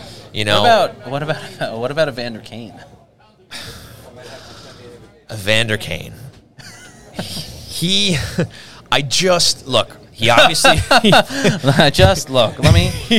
All right. he played very well with Connor McDavid and the Edmonton Oilers. He was excellent. Yeah. He was very good. He played well in the playoffs. So from that standpoint, yes, he looks like a good I mean, he's definitely not he's- a Lou guy by any stretch. Well, that's where I was going. I just don't think he's a guy Lou Lamoriello would bring in. I just don't. for a, a number of reasons. yeah, and and for a franchise that puts so much emphasis on the locker room, I don't think they want that guy going anywhere near that locker room. I mean, un- unless they really think that they can kind of bring the reins on it, but nobody really has this. Well, apparently it's been working out in Edmonton. Right, but he was So- only there for Right, five minutes. Yeah. right. It's No. like that's like the uh, it's like when your buddy, you know, your buddy has that one kid that's way out of control, and for the first five minutes, the kid's probably very well behaved, and then they're out of control for the rest of the time you see them. Right. It's the same thing with Evander. Yeah. He's well behaved for about five minutes, and that's how long he Yeah, was I don't- I don't in- think And that's- then and then the rest, the other shoe drops. And I don't think that's a He's route. Mm-hmm. a really talented player. He's a really talented hockey player, but there is a lot of baggage that comes along with him, and you know, it's ju- it's tough for I think a lot of organizations to justify the baggage that comes along with him. Even even you look at a guy like a Tony DeAngelo, where he also comes with a lot of baggage Yeah. as well. But Yeah. there, there seems to be a bit more of a uh, a way to I guess manage some of that. Yeah, whether well, he's whether- continuing his tour of the Metropolitan Division He's now. back in Philadelphia. I'm pretty sure he's speaking to the media right now because I saw Oh, yeah. a tweet put out before that was that was uh, i- i- uh, I guess a quote, a direct quote from him, which was, um, I guess, like I said, I guess he's speaking. Right, right. So another name, and funny enough, T Boyle thirteen just mentioned it. Uh, Ondrej Palat is going to free agency, so I guess he's not sticking with Tampa. He's another really good player, back to back Stanley Cup winner. I mean, again, he's not he's not that top flight, you know, first line winger, but he's a top six guy who he's a great player. And Yeah. he's a guy I'd be happy to have the Islanders have. Now I don't know is is, is that is that enough? Is is he a big enough name or a, a, a big enough score to where you're satisfied? I don't know. It, it, it just it just becomes goal scoring by committee again. Like I was starting to say before, like that's been this team's mo where they haven't had that that one guy Yeah. where it's it's more okay. You got a couple of you know a handful of uh, twenty to twenty five goal scorers instead of one. You know, 35 or two 35, you know, 40 goal scorers. You know what I mean? That sort of thing. So, it'll you know that's that's kind of what we're looking at if you bring in a guy like Palat, uh, somebody on that level. So, but but again, I just don't think the Isles are going to be left holding the bag because there's so many names available. I would like to think Lou's going to you know wrangle one of these guys. The question is who and and, and whether or not it's going to be enough. It is. I mean, that's the thing with with these free agency decisions. As you mentioned, there are so many different options out there. Yeah. it, it's going to be interesting to see what the what the market is set at too, right? Because usually the first couple big names that come off the come off the, the, the list, they usually set the market, right? And how is that going to impact what the Islanders are going to do, and how is that going to impact what the rest of the league does, uh, is always something to watch out for. Because there's always that one knucklehead GM that goes out and gives someone like Andrew Ladd a massive contract, and then and then you got to bury him somewhere. He's a free agent this summer. You can bring him back. bring him back. No, good old number sixteen, Andrew Ladd. No, I think they're going to retire that number at the end of the day. Yes, but probably not for him. Andrew Ladd. Yes. you think so? Ladd, Oh yeah. Yeah. Okay. Okay. There you have it, folks. Andrew Ladd. He'll retire. Number seven, retirement. Retire seventeen for Christian Sean Arnold. Bates. Huh? Said retire number seventeen for Sean Bates. Put him in. Put him in. The, put him him and Andrew Ladd in the Isles Hall of Fame. And we'll Wow. it a day. I, yeah, I don't think that's going to happen. But um, you know, you never know. Crazier things have happened. And on the defensive side, it's funny. We, we talked about we talked about Nicoletti a little bit. Another another interesting name that's going to be available. Again, I don't know if this is somebody who uh, you know they're going to have the, the money for, but John Klingberg is, Yeah. is destined to be a free agent. I'd be interested in him. I'd again, definitely be interested. Again, the problem is the is the financial aspect. Do you have the money? And as much as much as the Islanders have a lot more cap space than they have had in the last two years, um, that's, that money is going to start to. It's going to go quickly. I mean, It's going to go in the snap of a finger. you got to figure at least fifty percent of what they have available right now is going to Noah Dobson. They Yes. have twelve million available. Now, whether he gets anywhere between six to eight mil or whatever it is, you know, if they go long term, I mean, you're looking at maybe fifty percent of that. Yeah. and then that's enough for that's so right away. I mean, y- you have to cross guys like Johnny Gaudreau off your list, and a lot of guys on that list. I mean, because those guys are going to make plenty more than six million dollars. So that's why I'm saying a guy like Bo and or Bailey would have to go if they're going to bring in one of those bigger names, and if they're sti- if they're st- staying with Semyon Varlamov, Which it seems like they are Right. for the time being. Who Right. knows? But then again, the question becomes: Who would they even? Who would be even the backup in that bizarre scenario? Because I mean, like the Islanders don't have uh, I'm sure an they. NHL caliber backup. I mean, in I didn't even t- I didn't even bother looking at the a list of free agent names uh, as far as goaltenders go. Just just out of the assumption that they're bringing Varlamov back. So I mean, you're looking at that tandem of, Sorokin and Varlamov. But yeah, in that in that case, you dip into free agency. You pay a guy somewhere between one and two and a half mil to be your backup, a more standard backup, and you give Sorokin the reins. I mean, I think we might see that for the first time next year in a long time, where Varlamov's contract is going to expire. Now, who knows? I'm I'm getting way ahead of myself here, but maybe he's a guy who stays. in next year. Right, I know, but you know, maybe he maybe he play this year yet. Maybe after his contract expires, he's like, you know, what, I'm going to stick with my buddy and back up Sorokin for for a cheaper contract. You know, he's maybe he signs for a lesser deal and sticks around. I don't know, but but you know, maybe finally Sorokin kind of ends up being like a true number one after this season. I, and by true, I mean like literally playing like you know 65 games. Yes, bulk of bulk of the Right, right. Where where there's much less of a split, and you get Right. away from the Leonard Greiss, Varlamov Greiss, Varlamov Sorokin that we've seen, where it's been a much more even situation. So, uh, you know, we'll we'll see. But Yeah. but I mean, a lot of names out there. We'll see what happens on the free agency front. Pretty much. By the way, there was a draft. The Islanders did make a couple picks. That's right, they did. Why don't we talk about those guys? Not Uh, till the second round, though. They're guys. They're players. One's a defenseman. one's a left wing. One's a defenseman. One's a right wing. One's a left wing. Well, they didn't. Yeah, no goalies. So, No goalies. So, they, of course, we, we get to start with with with a tough Cal Caliodilius. I wasn't We gonna going with that. Sure. Caliodilius. Okay, sure. Second like that's, round, That's not even remotely close. probably not. Sixty fifth overall, defenseman. What what you got any info on him? He's Swedish. Played. Uh, Okay. Played overseas. Um, you look at. I mean, these guys are gonna make are gonna make impacts not for quite some time, If at all. if at all.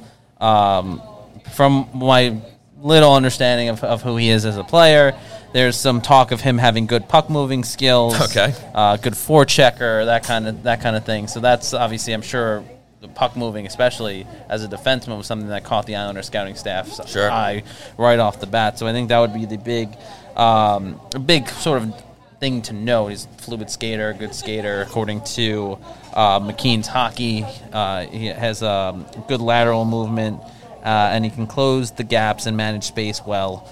So that's all, all little defensive nuggets that, that are, are helpful for, for what the Islanders hope to see develop over the course of his career. Okay, there you go. Second round pick, Odilius, perhaps. Definitely not his name. Moving on, third round, Quinn Finley, forward. 78th pick overall. What do you have of Mr. Finley? He is a six foot, six foot, one hundred sixty six pound, seventeen year old uh, forward. He is committed to play at the University of Wisconsin next season.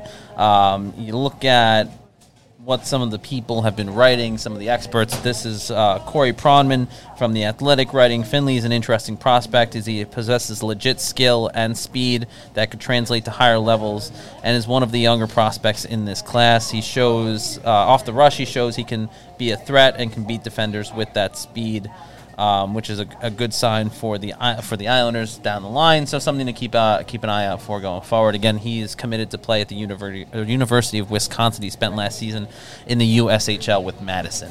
Okay, there you go, Quinn Finley. Isaiah George, defenseman, fourth round, 98th overall. This is the pick they got in the Romanov deal. Yes, very good. Uh, six foot defender, 196, 996 pounds. He's an 18 year old playing up in for the London Knights in the Ontario Hockey League. This is an interesting one. Chris Peters, who's a, a, a guru when it comes to the NHL draft and these previous guest on the show, previous guest on the show, he he wrote a little bit something about. Uh, about Isaiah, Isaiah, George and that he goes to the Islanders. He was one of the best players on his list at number 75 on his list. And you said he went 94th overall? 98th. 98th overall. So a bit of a steal if he pans out. Um, there's a lot of potential there, he writes. As he matures and gets more ice time, he could be a real value add. Islander fans and, and, the organization just needs patience going forward. So that's a, it's a, he's a mobile defenseman, according to Corey Pronman from the Athletic, who plays well in his own end of the rink due to his strong gap control and compete level. He's he can kill a lot of rushes and break up plays. He shows flashes of skill with the puck as well. You said kill a lot of rushes. Yeah, it sounded like you said kill a lot of Russians. I was like, oh my god. I mean, he could do that too. Kill. He kills a lot of rushes, rushes, and um, he's got a hard shot Okay. So okay, there you go. Great. And rounding out the draft, two forwards: Matthew Maggio, fifth round, 142nd overall, and Daylan Queffler, Kuefler, Keffler. Both Canadian Hockey League prospects. One's a right wing. He comes in at 5'10, a bit on the smaller side at 186, playing for Windsor last season. Um, looking at his numbers from the OHL in his season with the with the Windsor Spitfire. He put up 38 goals and 47 assists for 85 points in 66 games in the OHL. Okay. And then, of course, you had Mr. Daylan Kuefler. Yeah, exactly. Uh, at, uh, at 20 years old, uh, he comes in at 6'2", 192. He played for the Kamloops Blazers of the Western Hockey League, putting up 38 goals and 21 assists in 65 games uh, in the WHL. He also played uh, 17 playoff games with them as well, scoring 10 goals and 17 assists. Or 7 assists, I'm sorry. It's 10 goals, 7 assists. Okay, well, we'll see how these guys pan out. Had tip Stefan Roser, Rosner for that from NYI. Oh, excellent. Very nice. Yeah, I, he was up there in Montreal. Did a great he job. Was, yeah, he was enjoying himself. Very nice. Yeah. Hey, how, how are you not going to have fun in, in the uh, in the province in the city of Montreal? In the province of Montreal? the Oh, province all is. Quebec. Yeah, yeah, the city of Montreal. Yeah, You sure about that? I think so. I Yeah, don't I'm pretty about confident. No, I'm actually pretty confident. So that's a roundup of the Islanders draft selections. Just Hopefully, we hear their names again. something of note. Obviously, the biggest the biggest move, and we talked about it from the draft, was of course the trade for Alexander Romanov. nice job. Um, Romanov. Yes. that's what, that's what Berkey said. Okay. Yeah. Romanov, Yes, like Ray Romano, but off. nailed it. Romanov. Yeah, you killed that man. That was really good. All right, so the last thing I want to touch on before we break for the hero is just you know you had a couple of names that might have been on on your target list. You know, as far as the trade goes, you have Fiala who ends up leaving Minnesota, he goes to Right. Los Angeles Kings. Right. You have DeBrincat who ends up getting traded mm-hmm. to Ottawa of all teams. Kind of, kind of didn't see The that coming. you mean? What's that? The Bearcat. What did you? What did you uh, say? DeBrincat. Oh.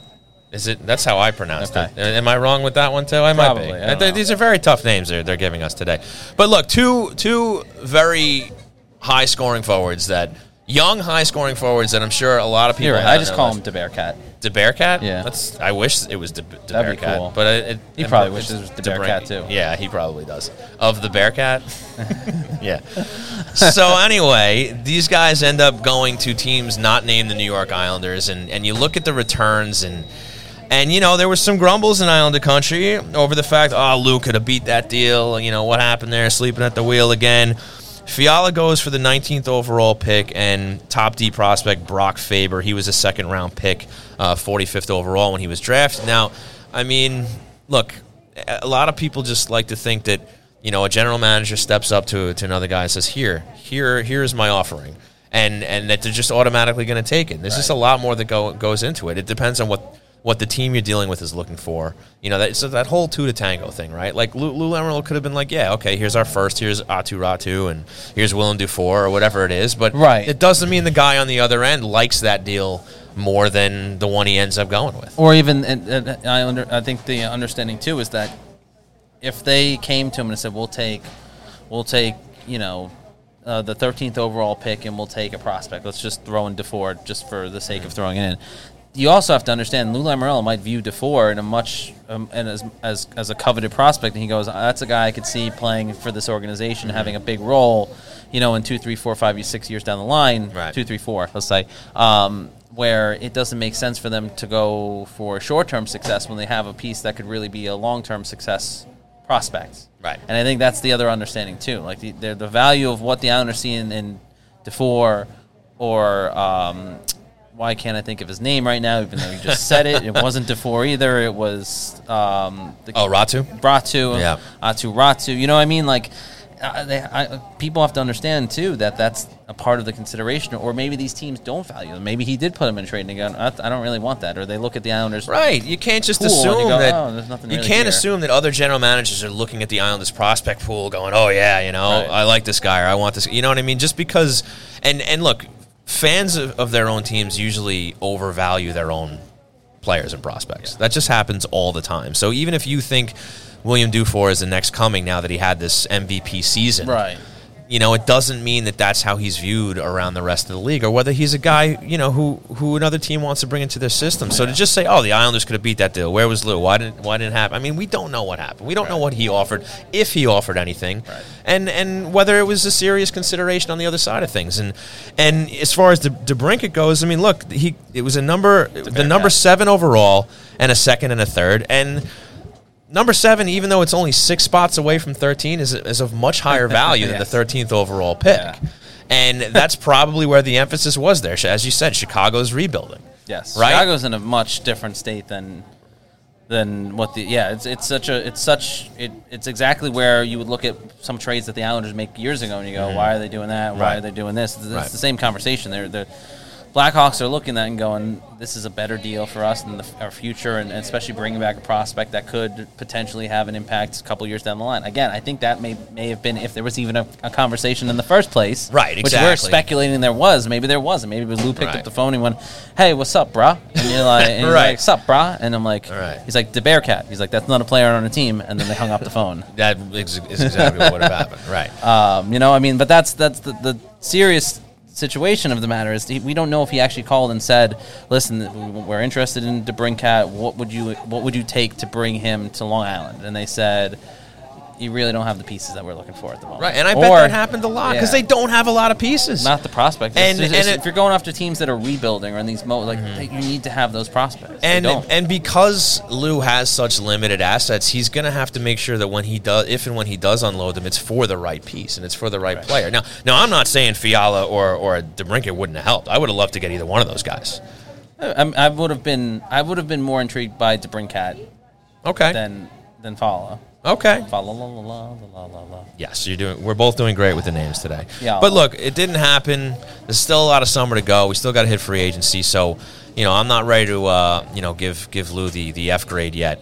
Uh, No, I mean it, we're not even into free. I mean, Exactly. it's giving an F, a, a, a bad grade at this point in the free the off season would be like giving someone an F a third of the way through their semester. Like it does, Right. it wouldn't make a lot of sense because Right. there's so much more to do and so much more that the uh, that more time that Lamoriello has that it's that's not a fair assessment either of, of his general general managerial style, right? Like I mean, I've been pretty hard on Lou Lamoriello, you'd say, and Sure. um, and I'm an apologist, so Right, it's a you- good You counterbalance. love the guy, and you, you think he should be uh, the king. And um, no, no, but, but the point is, even I can say that's not a fa- that's not fair to say like, oh, it's been an off, this off season been terrible. Mm. Well, the off season barely started.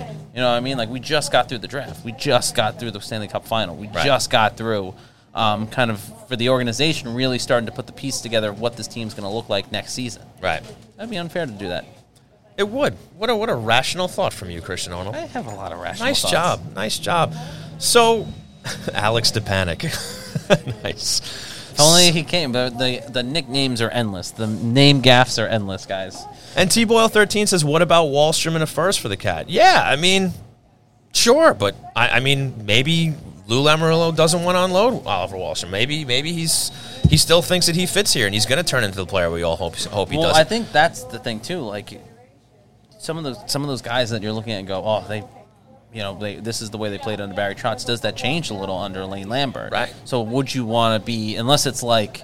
You know, Sidney Crosby and, and the next coming of Sidney Crosby coming back to you. Like, is, is Oliver Wahlstrom a guy that you really want to include in a trade package right now?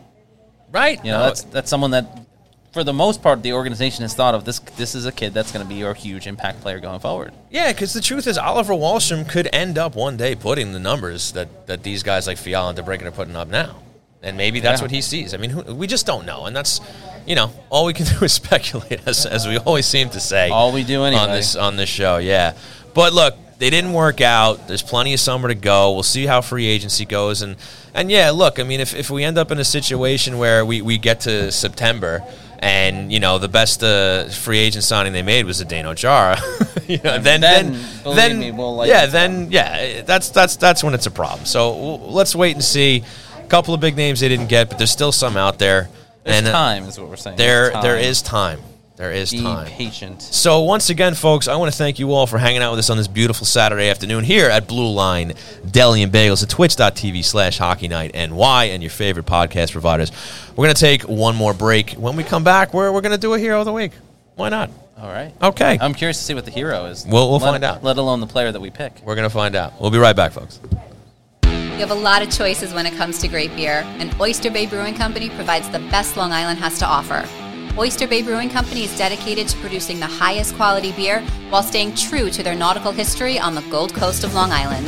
They're the creators of the renowned Barn Rocker Session Ale, available at 12 locations in the Islanders' brand new home, UBS Arena. And because Oyster Bay has increased distribution across the country, you can grab your Barn Rocker from Carolina to California if you're following the team on the road. Here at home, the tap room on 36 Audrey Avenue is open seven days a week with indoor and outdoor seating so you can experience their smooth honey ale, savory IPA, or gluten free hard seltzers right in historic Oyster Bay. You can also shop online at oysterbaybrewing.com for curbside pickup, local delivery, or have your order shipped anywhere in New York. And if you use coupon code HNINY at checkout, you'll get 15% off. Oyster Bay Brewing Company, Long Island's Gold Coast Brewery.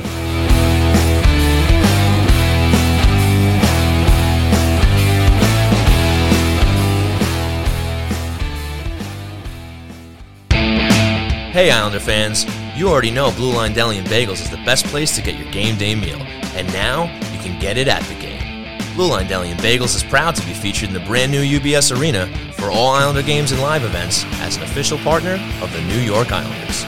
Blue Line is also moving beyond Belmont, opening its doors at 217 Carlton Avenue in East Islip.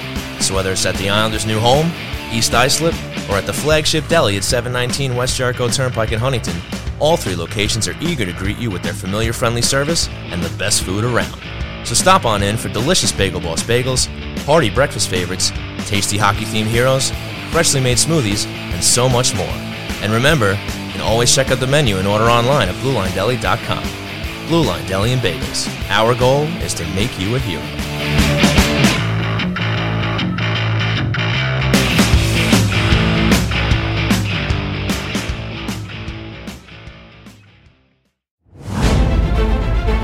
Ladies and gentlemen, you hear this song, that means it's time for the Hero of the Week, brought to you by the Blue Line Deli and Bagels half price hero, which this week is the Poke Check, featuring roast beef, turkey, ham, Swiss and American, lettuce and tomato, and mayo on a hero. Get it for half price Great all sandwich. week, starting tomorrow, that is Sunday, through next week. Stop on in, mention Hockey Night in New York, and get half off the Poke Check.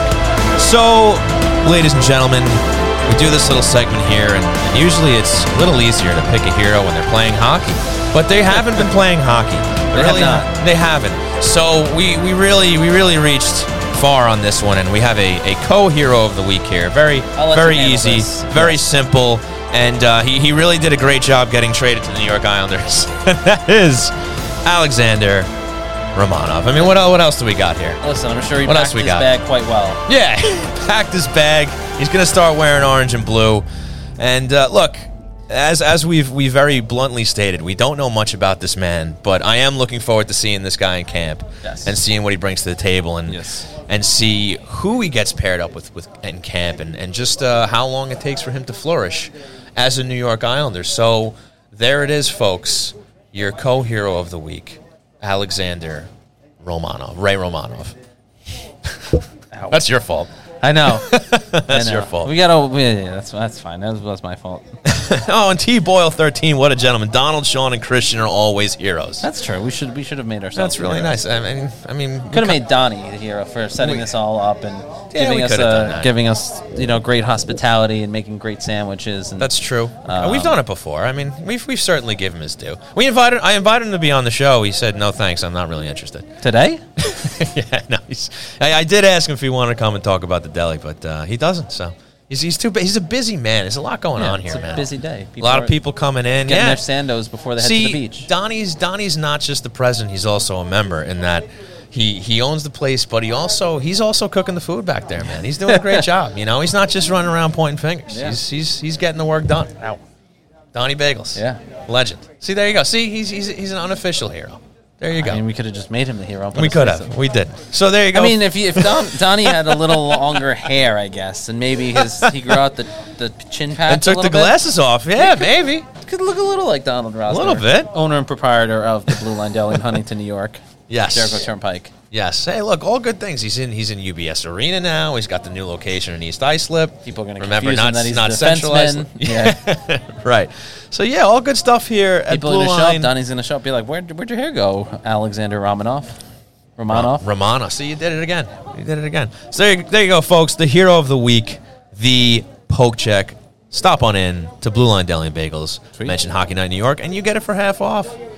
What a deal! Fantastic. What a deal! So, Christian, I mean, you know, for fun, we'll Yeah. do we'll do a very short segment of what's on tap. Oh, this- okay. yeah, for Wasn't fun. I don't even. Let it, We'll do a short segment. And now it's time for What's on Tap. Nothing. Brought to you by RJ Daniels, on tap. American Bar. We- we- shortest what's on tap segment ever. There's Yeah. nothing on tap. Let's move on. Free agency, July thirteenth. Okay, it's that's on great. tap, and then and then more summer, and then beaches, and then training camp. I mean, that's pretty much it. Golf? Any golf? I mean, I, I would I would assume that there's going to be golf. I mean, there was you know probably golf as soon as those guys stepped off the ice. Probably. You know, I've played a couple of rounds since the summer started. Some awful rounds, but I played. Oh, well, Yeah. good for you. You got any golf in there, buddy? I have not. no. Okay. I have not, which Hey. is unfortunate because I do like to play every once in a while. Still plenty of summer left. That's true. You know, a lot of beautiful courses here on Long Island. That I've is come true. to learn. Yes. As I've come to learn. well, I'm glad you learned now. I, I, I have. It, you know, I mean, it's, it's, it's, it's about time. You know, it's just, it's like a rite of passage. You know, you live on Long Island, you got to play golf. so there you have it, folks. What's on tap? That's it. Nothing. That's it. Still That was What's on Tap. It was nothing. Brought to you by RJ Daniels, American Bar and Grill. And with that, we're going right into. It's time for Questions Brewing, brought to you by Oyster Bay Brewing Company, Long Island's Gold Coast Brewery. I don't know. The guy who does the voices for all this stuff kind of sounds like a tool. I don't know. He sounds. He did such a good job with that. Incredible. I mean, I bet he's very good looking too. I doubt it. I bet he's very good. Looking. Repulsive. The word is repulsive. You're looking for, and Questions Brewing, brought to you by Oyster Bay Brewing Company and their delicious summer peach. It's oh. summertime. Want to does go sound down pretty to good right Oyster now. Bay Brewing Company and get yourself a summer peach. All right. I mean what that you- could be taken. I, don't know, I was just. Oh, come Question on, Brewing. guy. Care to speculate about what ha- the deal was with Vancouver for JT Miller? According to Chris Botta, it was deemed credible by multiple sources. Yeah, apparently that's the thing that almost happened. We talked about it earlier, and I mean, I believe it. I'm sure that it sounds like they did have something in place, and the question is just why and how it fell apart. Did it was it because Romanov became available and Lou was like, "I want that guy instead," or did discussions just break down between the Canucks and the Islanders? And you're, you're always going to wonder what else is part of that. I mean, was it just the first? I think it was. The, Miller? I think it was not. just the thir- the thirteenth overall. Pick. That's it? I think so. Really? Maybe it was like the thirteenth pick and maybe a one, or maybe a second or third round pick. I don't think the package was that huge, and I think when it came down to it, maybe maybe it was as some as usually it tends to be with these these situations. The truth is somewhere in the middle, right? Maybe it wasn't necessarily that the deal that like the deal totally fell apart, but part of it was that the deal fell apart because, in part, the the package that Montreal had offered was a little bit better. You get you get uh, Romanov, and you get another fourth round pick. You know, a little extra there to kind of help build that prospect. Yeah, and I, I think what might might make it a head scratcher for, for Islander fans, if if Lou was the was the guy who made the decision here, was it JT He is Miller as general a- manager. Well, I'm saying if it wasn't the Canucks that pulled out, Certainly wasn't. Certainly it wasn't Joe Schmo on Twitter who made the decision. no, but it might have been the Vancouver No, Canucks no, who I know, decided I know, I to I pull up- pull out of the deal. Kidding, Okay, so you knucklehead. yeah, let me reel this back in. So, I mean, the the name is more recognized. JT, okay, I know who that is. I know the points that he's put up. That makes sense. That's a guy you know I would have liked in the team. And then you go from that to Romanov. You're like, really? You know what I mean? And I think that might be what has something that might have Islander fans scratching their heads, being like, you had this deal for a forward, a guy who could have helped them out, and then you know you you you know go the other way, and then you get this guy who's who's a little of a lesser known quantity. Right. You know, but. I get that. I don't know, man. I mean, we'll never know. We'll never. It's one of we'll those other never things that we'll never know about. But JT Miller, very apparently very close to being a New York Islander. Question brewing: Do you see Bolduc as a trade chip, or is he ready to make the Islanders lineup? Two. I do not think he's ready to make the Islanders lineup, and I think that he very well. Look, I'm sure he's on the table. If somebody, if if Lou is is negotiating with somebody for a trade. And they ask about Bolduc, he'll say, "Yeah, he's available," and, and they work something out. I'm, I'm certainly sure he's a guy Lou's willing to trade. The question is, how much value does he have right now? What, what, you know? I mean, he's he's going to be at this point an ad in a deal. You know, he's not going to be the main part of a of a of a trade package, at least for anybody, you know, substantial or anybody that Islander fans are probably dreaming about, right? No, it's a it's part of a bigger package where it's like Bolduc, you know, Wahlstrom, this guy, and you know, yeah. what I mean, And it's not. It's going to take more than just him. He's not. Yeah. He's not the trade piece that you that um, is going to be able to bring back something that's a massive return. Maybe he's the guy that like you trade him in a process in a deal that you get like another pick or something like that. Yeah, and, and You it's know. and it's even going to be tougher to make that trade because that first is gone now. That first has Yep. been used on Yep. somebody, so they that's not even a chip anymore. Where if if you're making a deal for anybody who's really going to help this team, you know, like I think now, you know, outside of uh, an Oliver Wahlstrom, that that who knows if he's even available, you know, a guy like Anthony Beauvillier might be their best trade ship now. He is. You know, He I is. mean, you know, still young, twenty something, has potential, has, has shown that he can be a, scorer in this league, but hasn't figured out on a consistent basis. He's probably their best trade chip, and, and, and it probably does make Lou's job a little harder in trying to find the trade partner to get in, you know, bring somebody in that, that Islander fans might be hoping for. That doesn't mean it's an impossibility, but you know, now now with that first round pick off the table, you know, it's it's going to be a little bit of a harder job. So you know, it's going to be it's going to be interesting to see uh, if and what Lou Lamoriello swings here. Yeah, no, I agree with you. Question Brewing: Is there a goalie that is ready to step in in the event of an injury? I, I know. I mean, no, nobody, nobody who's any, who's going to be we're going to be excited about is Scarich going to be ready to get called up if if an injury happens? I Maybe thought it Scarrick. It could be. it's spelled Scarrick, but I might be. I think it's pronounced Scarich, but don't don't quote me on that. As as you've learned throughout the course of this episode, We our name anything. pronunciations aren't aren't um, the best, right? Or or or, or good at all? Yeah, or accurate? Yeah. But yeah, I think I. I think he's he's going to just be down at Bridgeport. I'll be interested to see if they bring Cory Schneider back to to back, That continue to back him my. up. That was going to be my, my. I mean, even though they seemed like they were like they lo- look at Cory Schneider and go, "We will do anything to not have you play right. in an Islander jersey." I mean, you know, I think he got he got what one game in an NHL jersey. Oh yeah, look, I mean, look, not not to no disrespect to him at all. no, no, no! I, but I, I don't mean that. But he was he was at that point just they needed a body to sit on the bench while somebody Yeah, else started. yeah. But that's but that's the point. They went to great lengths to not have Right. Oh, Thank you very much. They're bringing over they're bringing over fresh refreshments. Oh, look at this. All service deli. I love Much it. appreciated. Thank you Blue very Line much. Deli, the best in the biz. Say say hi to the camera, Danny. Perfect.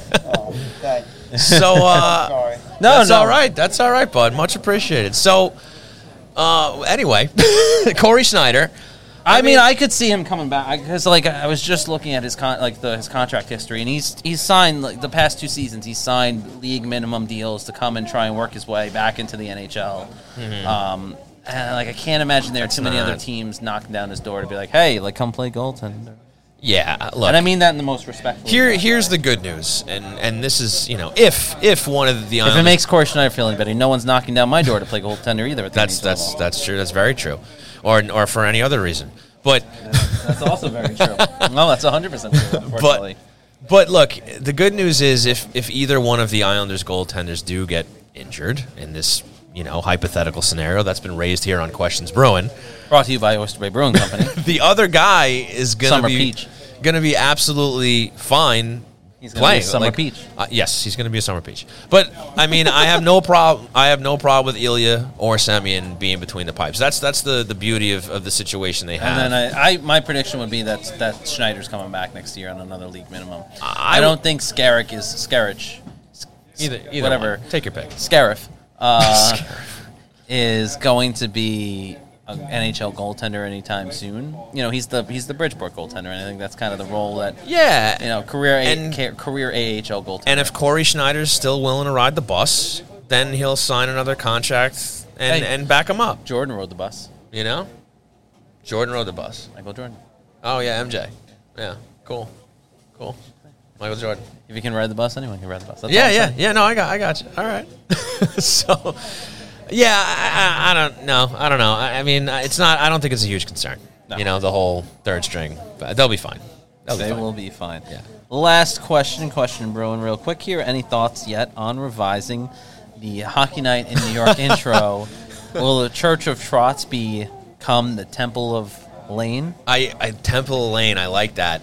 There, there, there, there have been some behind the scenes um, think tanks about uh, what to do about the intro now that Barry Trotz is, is no longer with Think the tanks. with the Islanders. I mean, look. I mean, you can still go with it. I mean, you could still could have been born in the Church of Trotz when he was coaching the team. I mean, technically, but yeah, we, we might we might see a new intro. We might see something something a little different. We got some stuff up, up our Um, sleeves. All for right. next season. All right, I like it. Yeah, I yeah, like we'll it. see. I, I like I like it though. I like the question. I like the question. You're paying attention. That's good stuff. So that's it. That's it for questions, Brewing. Yeah. Okay. That was Questions Brewing, brought to you by Oyster Bay Brewing Company, Long Island's Gold Coast Brewery. I'd really like if one of the things that changes is the voiceover guy for these commercials. Oh, he, there's just going to be more of him. The person who does There's gonna the- be more of the him. person who does the intro voice is incredible. The person who does the other stuff is god awful. I don't know. I think I think he does a pretty good job. I think he he talks really well. He's a good talker. Yeah. He talks well. Yeah, he talks really well. So, uh, just a couple more things before we wrap up here. The NHL schedule was, was released. The Islanders will not be opening this season with a 13 game road trip. They will actually be opening with a four game Homestand. homestand starting against the Florida Panthers on October 13th. So, yes, as we discussed before with Brendan, the first season of normal in a long time. Yeah. There's no worries about an arena being finished or anything like that. Hopefully, there's no COVID issues this season. Uh, 82 games. They're they're starting closer and closer to the start of October. I mean, Right. usually in years past when things were again normal, you, you had like the first week in October, right? Like the fourth or the fifth was usually the start of the season. So I we mean, got it's the close 13th. enough. It would have it would have been the seventh or the eighth. Seven- So, okay, I so mean, there you're you go. week off, not even. Yeah, so Um, we're we're back to normal, and they've already announced that next summer. They're going back to July one for free agency. Right, right, right. So we'll see the draft again, probably that last weekend or two in June, and uh, all will be right in the world. So there you go, Florida Panthers opening game the thirteenth at UBS Arena, and that new parking garage will be. It's done actually. It's done. It's being used, but that'll be the first time it'll be used for the That'll Islanders. be exciting. Although I, am looking at real quick at the start times right now. 7:30 start time, not going away during the week. Okay, I, I figured that would be the case. Uh, people didn't like that. I thought maybe they try and do away with it. Well, pe- yeah, but the, the, but there's probably for the same amount of people that didn't like it, there was probably people that did like it. It's like, oh, great, I have enough time to get home from work so I can catch the start of the game. You know? I know, but it's isn't isn't is I, I don't know. Now, you can't please everybody, and and and they got people working behind the scenes that probably assessed that a seven thirty start time is going to be better than seven o'clock. I mean, Whether it, it made sense last train year, commuters or whatever it is. Okay. Sorry to put you down there, buddy. But, I don't know. you don't know. Seven thirty starts are back, and they are closing the season at home as well against the Montreal Canadiens. Funny enough, so that will be. I think that's April twelfth. Romanov revenge tour. right. Well, they'll probably have a game or two against them uh, before that, but yes, April That's why I said Romanov revenge tour. tour, the end of right? the tour. encompassing more than one game. Yes. Got it. Got it. So April twelfth versus the Habs. They'll be closing. The, they're opening the season home and closing the season at home. Uh, I counted fifteen back to backs this season. It's quite a few. It's a healthy amount of back to back games. Healthy amount of back to back. Bet you that bet you they're all playing them at seven thirty too. It might be. To, to some fans' dismay, apparently. so there's the schedule. And oh, here you go. T Boyle 13. With traffic, it's a great start time. So he he appreciates the 7:30. See? Look at that. Look at that. So just want to go around the league with some interesting deals that happen either at or around the draft. Predators getting Ryan McDonagh from Tampa for Philippe Myers. Yeah. that was Grant Mismash. yeah, yeah, yeah, what a great name. And that was not the only reason that I found that trade interesting, but also, but the fact that, that the the Tampa Bay Lightning basically sang um, McDonagh's praises through the playoffs, especially in, in that series against the Rangers. Obviously, because he, you know, had played for New York and. Right, right. all the history there too. But it was it was kind of interesting to see a guy that even even as respected and, and obviously someone that they valued deeply in, in the Tampa Bay locker room was still dealt at the end of the year. Yeah. Well, look, we're, we're seeing a, a small dismantling of the Tampa Bay Lightning right now, with, again, apparently Palat going to free agency and McDonagh being traded. You know, it'd be- really nice not to bump into the Lightning in the conference finals this coming season if the Islanders could get there. I mean, but it looks like the the reign is, is may finally be over. Because, I mean, the fact that they were able to keep it to the three Stanley Cup finals in a row in this day and age is very impressive. It's still With not the a dynasty with to the majority out there the- that think it's a damn dynasty. With the majority of the core still intact. yeah. So I mean Well, that's impressive in itself. It's impressive not only that, but the fact that they were able to completely replace their third line and not miss a beat, essentially. You know? No, hundred percent. I think that I think the Islanders four cups and what is it, nineteen playoff series, nineteen Yep. straight playoff series wins. I think that's going to be safe for the remaining history of time because it's just such an impossible feat to do. And- it, it, uh, it was an impossible feat to do at any point in the history of hockey. But now in the modern age, when you look at the salary cap, when you look at uh, the player movement that happens on a regular basis like that, like Mm-hmm. it does in the NHL now, it, it's just not something that's ever going to be replicated. Yeah, Tampa may be the, the team to ever get the closest, and, and and who knew that Pat Maroon would be the biggest threat to the Islanders four cup dynasty? Pat Maroon by himself, what a story, right? The cup with the Blues, two with the Lightning, and almost got the fourth, almost matched the Islanders with four straight tan- Stanley Cups in two different sweaters. Very impressive. Yeah, very, very impressive. so the Colorado Avalanche, after the Stanley Cup win, wheeling and dealing, gets Gorgiev, Georgiev from the New York Rangers for two thirds and a fifth. Right. Interesting deal. Listen, I think they wanted to kind of solidify some goaltending depth there, and um, you know Georgiev, uh, obviously playing behind, or, or I, should, I guess I should say with um, um, Igor Shesterkin, um, was an interesting, you know, that was an interesting mix and match, and he had some success. You, know, you look at the way he played. Obviously, he played well uh, against certain teams. I don't think he played quite particularly well up until maybe last year against the Islanders, but. Um, uh, it's a it's a good depth. You know, adds a little depth to the goaltending position for the for the Colorado Avalanche, who you know are trying to now replicate what the what the uh, Tampa Bay Lightning did for for the last three four years. Right, right. Another goaltender on the move, Mrazek, dealt from the Leafs to the Hawks for a second round pick, perhaps paving the way for Darcy Kuemper to go over the Leafs. Maybe, Possibly. maybe they got their target set on him. I can kind of see it. See, like the, the pieces are there, right? Like the mm. the building blocks of, of those particular moves certainly seem to indicate that something is up. Right, right. Zack Kassian and picks banished to Arizona for the 32nd overall pick. Poor guy going to the Yotes. He's going to play in, in on a college campus this year. Yeah, are we gonna make a trip out there or what?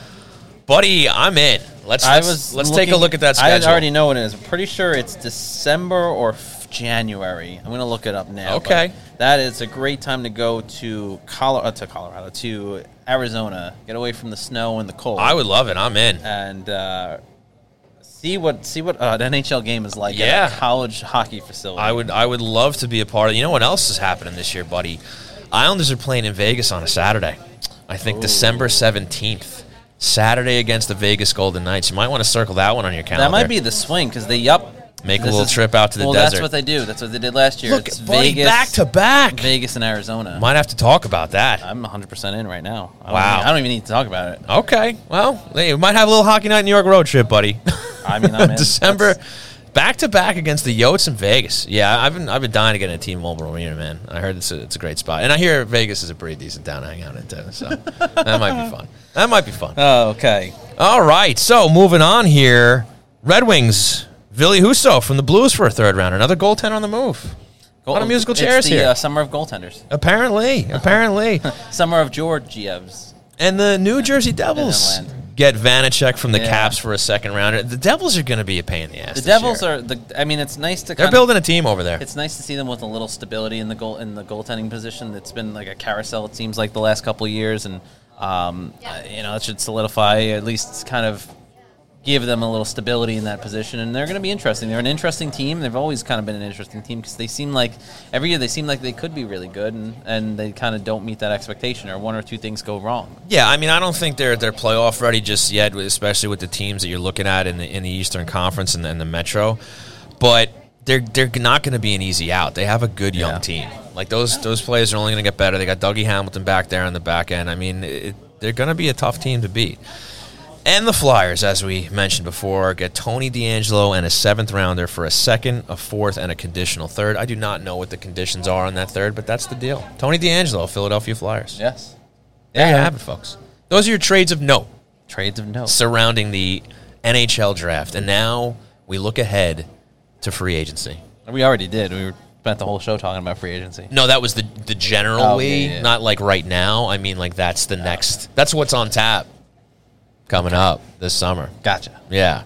So I, I'm pretty satisfied with, with where we're at here. You, you got any else, anything else to add? No, buddy? it's funny too. Uh, you, you look at the situation. By the way, we're talking about goaltenders. You look at the situation with the Ilya Sorokin and and the concern or growing concern with Russian players being able to get back from the from the country of Russia after once the, the season starts. And Yeah. um, it is interesting, sort of the tight-lipped nature that the Islanders have had around the whereabouts of Ilya Sorokin. Mm-hmm. Um, even though I'm, I think he's essentially confirmed it himself via social media pictures or pictures that were posted of him on social media, still in- right. in, in Russia. Um, but I know from reporting from AM New York, I know from reporting from Kevin Kevin Kurz and, and, and Joe Pantorno from AM New York, um, that the Islanders have been tight-lipped on where where Sorokin is, uh, and his agent hasn't really been willing to discuss where his where his whereabouts are. Um, I know that it was reported that, that Igor Shesterkin didn't go back to Russia. That he was he's, he's going to be spending the summer in the in the Smart United man. States, uh, and there was obviously some concern around one um, what's his face from, from the from the Minnesota Wild. Old what's his shits? No, um, Kirill Kirill Kaprizov. Yes, yeah, Kaprizov? yeah. There was some concern around his whereabouts as well, which have seemed to have cleared up since since those initial reports that he was in Russia, that he, they, they didn't didn't they were trying to get him out of Russia, and um, so things have seemed to at least become a little more like he, he apparently he is in Russia, but things are fine. So Okay. um, but there is there is certainly a sense of a growing concern about getting Russian players back to the United States for the start of the season after what had happened with the Philadelphia Flyers prospect. Well, hopefully they're working on that now, because we we don't need Ilya Sorokin to be trapped in Russia. that would be a problem. I mean, look, Semi Varlamov could probably handle things, but I'd, I'd, I'd much rather Sorokin making it back. Well, you know, Semyon That'd be Varlamov's nice. in Texas. He he's apparently summers in Texas. Yeah, I read that too. Yeah. So he's he's fine. Yeah. He's cool. So he's ready to go. Yeah. So yeah, you just gotta hope that uh, they get Sorokin back. Smuggle him, smuggle him on a, tra- on a on a plane. Get him back. Whatever you got to do. But yeah, Whatever so you gotta do. I did want did just want to mention that as well. I, I realized we didn't even get to that part, and that was such a pretty big hockey story for the last week or so. Yeah, it's it's definitely concerning. There's no doubt The about it. whereabouts of uh, of Ilya Sorokin. Does anyone have Chuck Norris on speed dial? Delta Force has been activated for a rescue.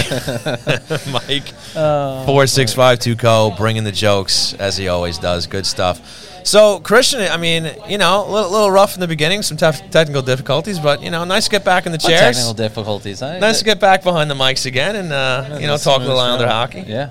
So look, we got July one being July thirteenth this year, and we're gonna see what happens. And the expectation is we're gonna fire up a show after that to recap what happened. I would have to think that Lou does something that will be worthy of of chatting about. So, are you okay? Oh, you spit out your drink, buddy. I don't know why I found You that okay? funny, but yes.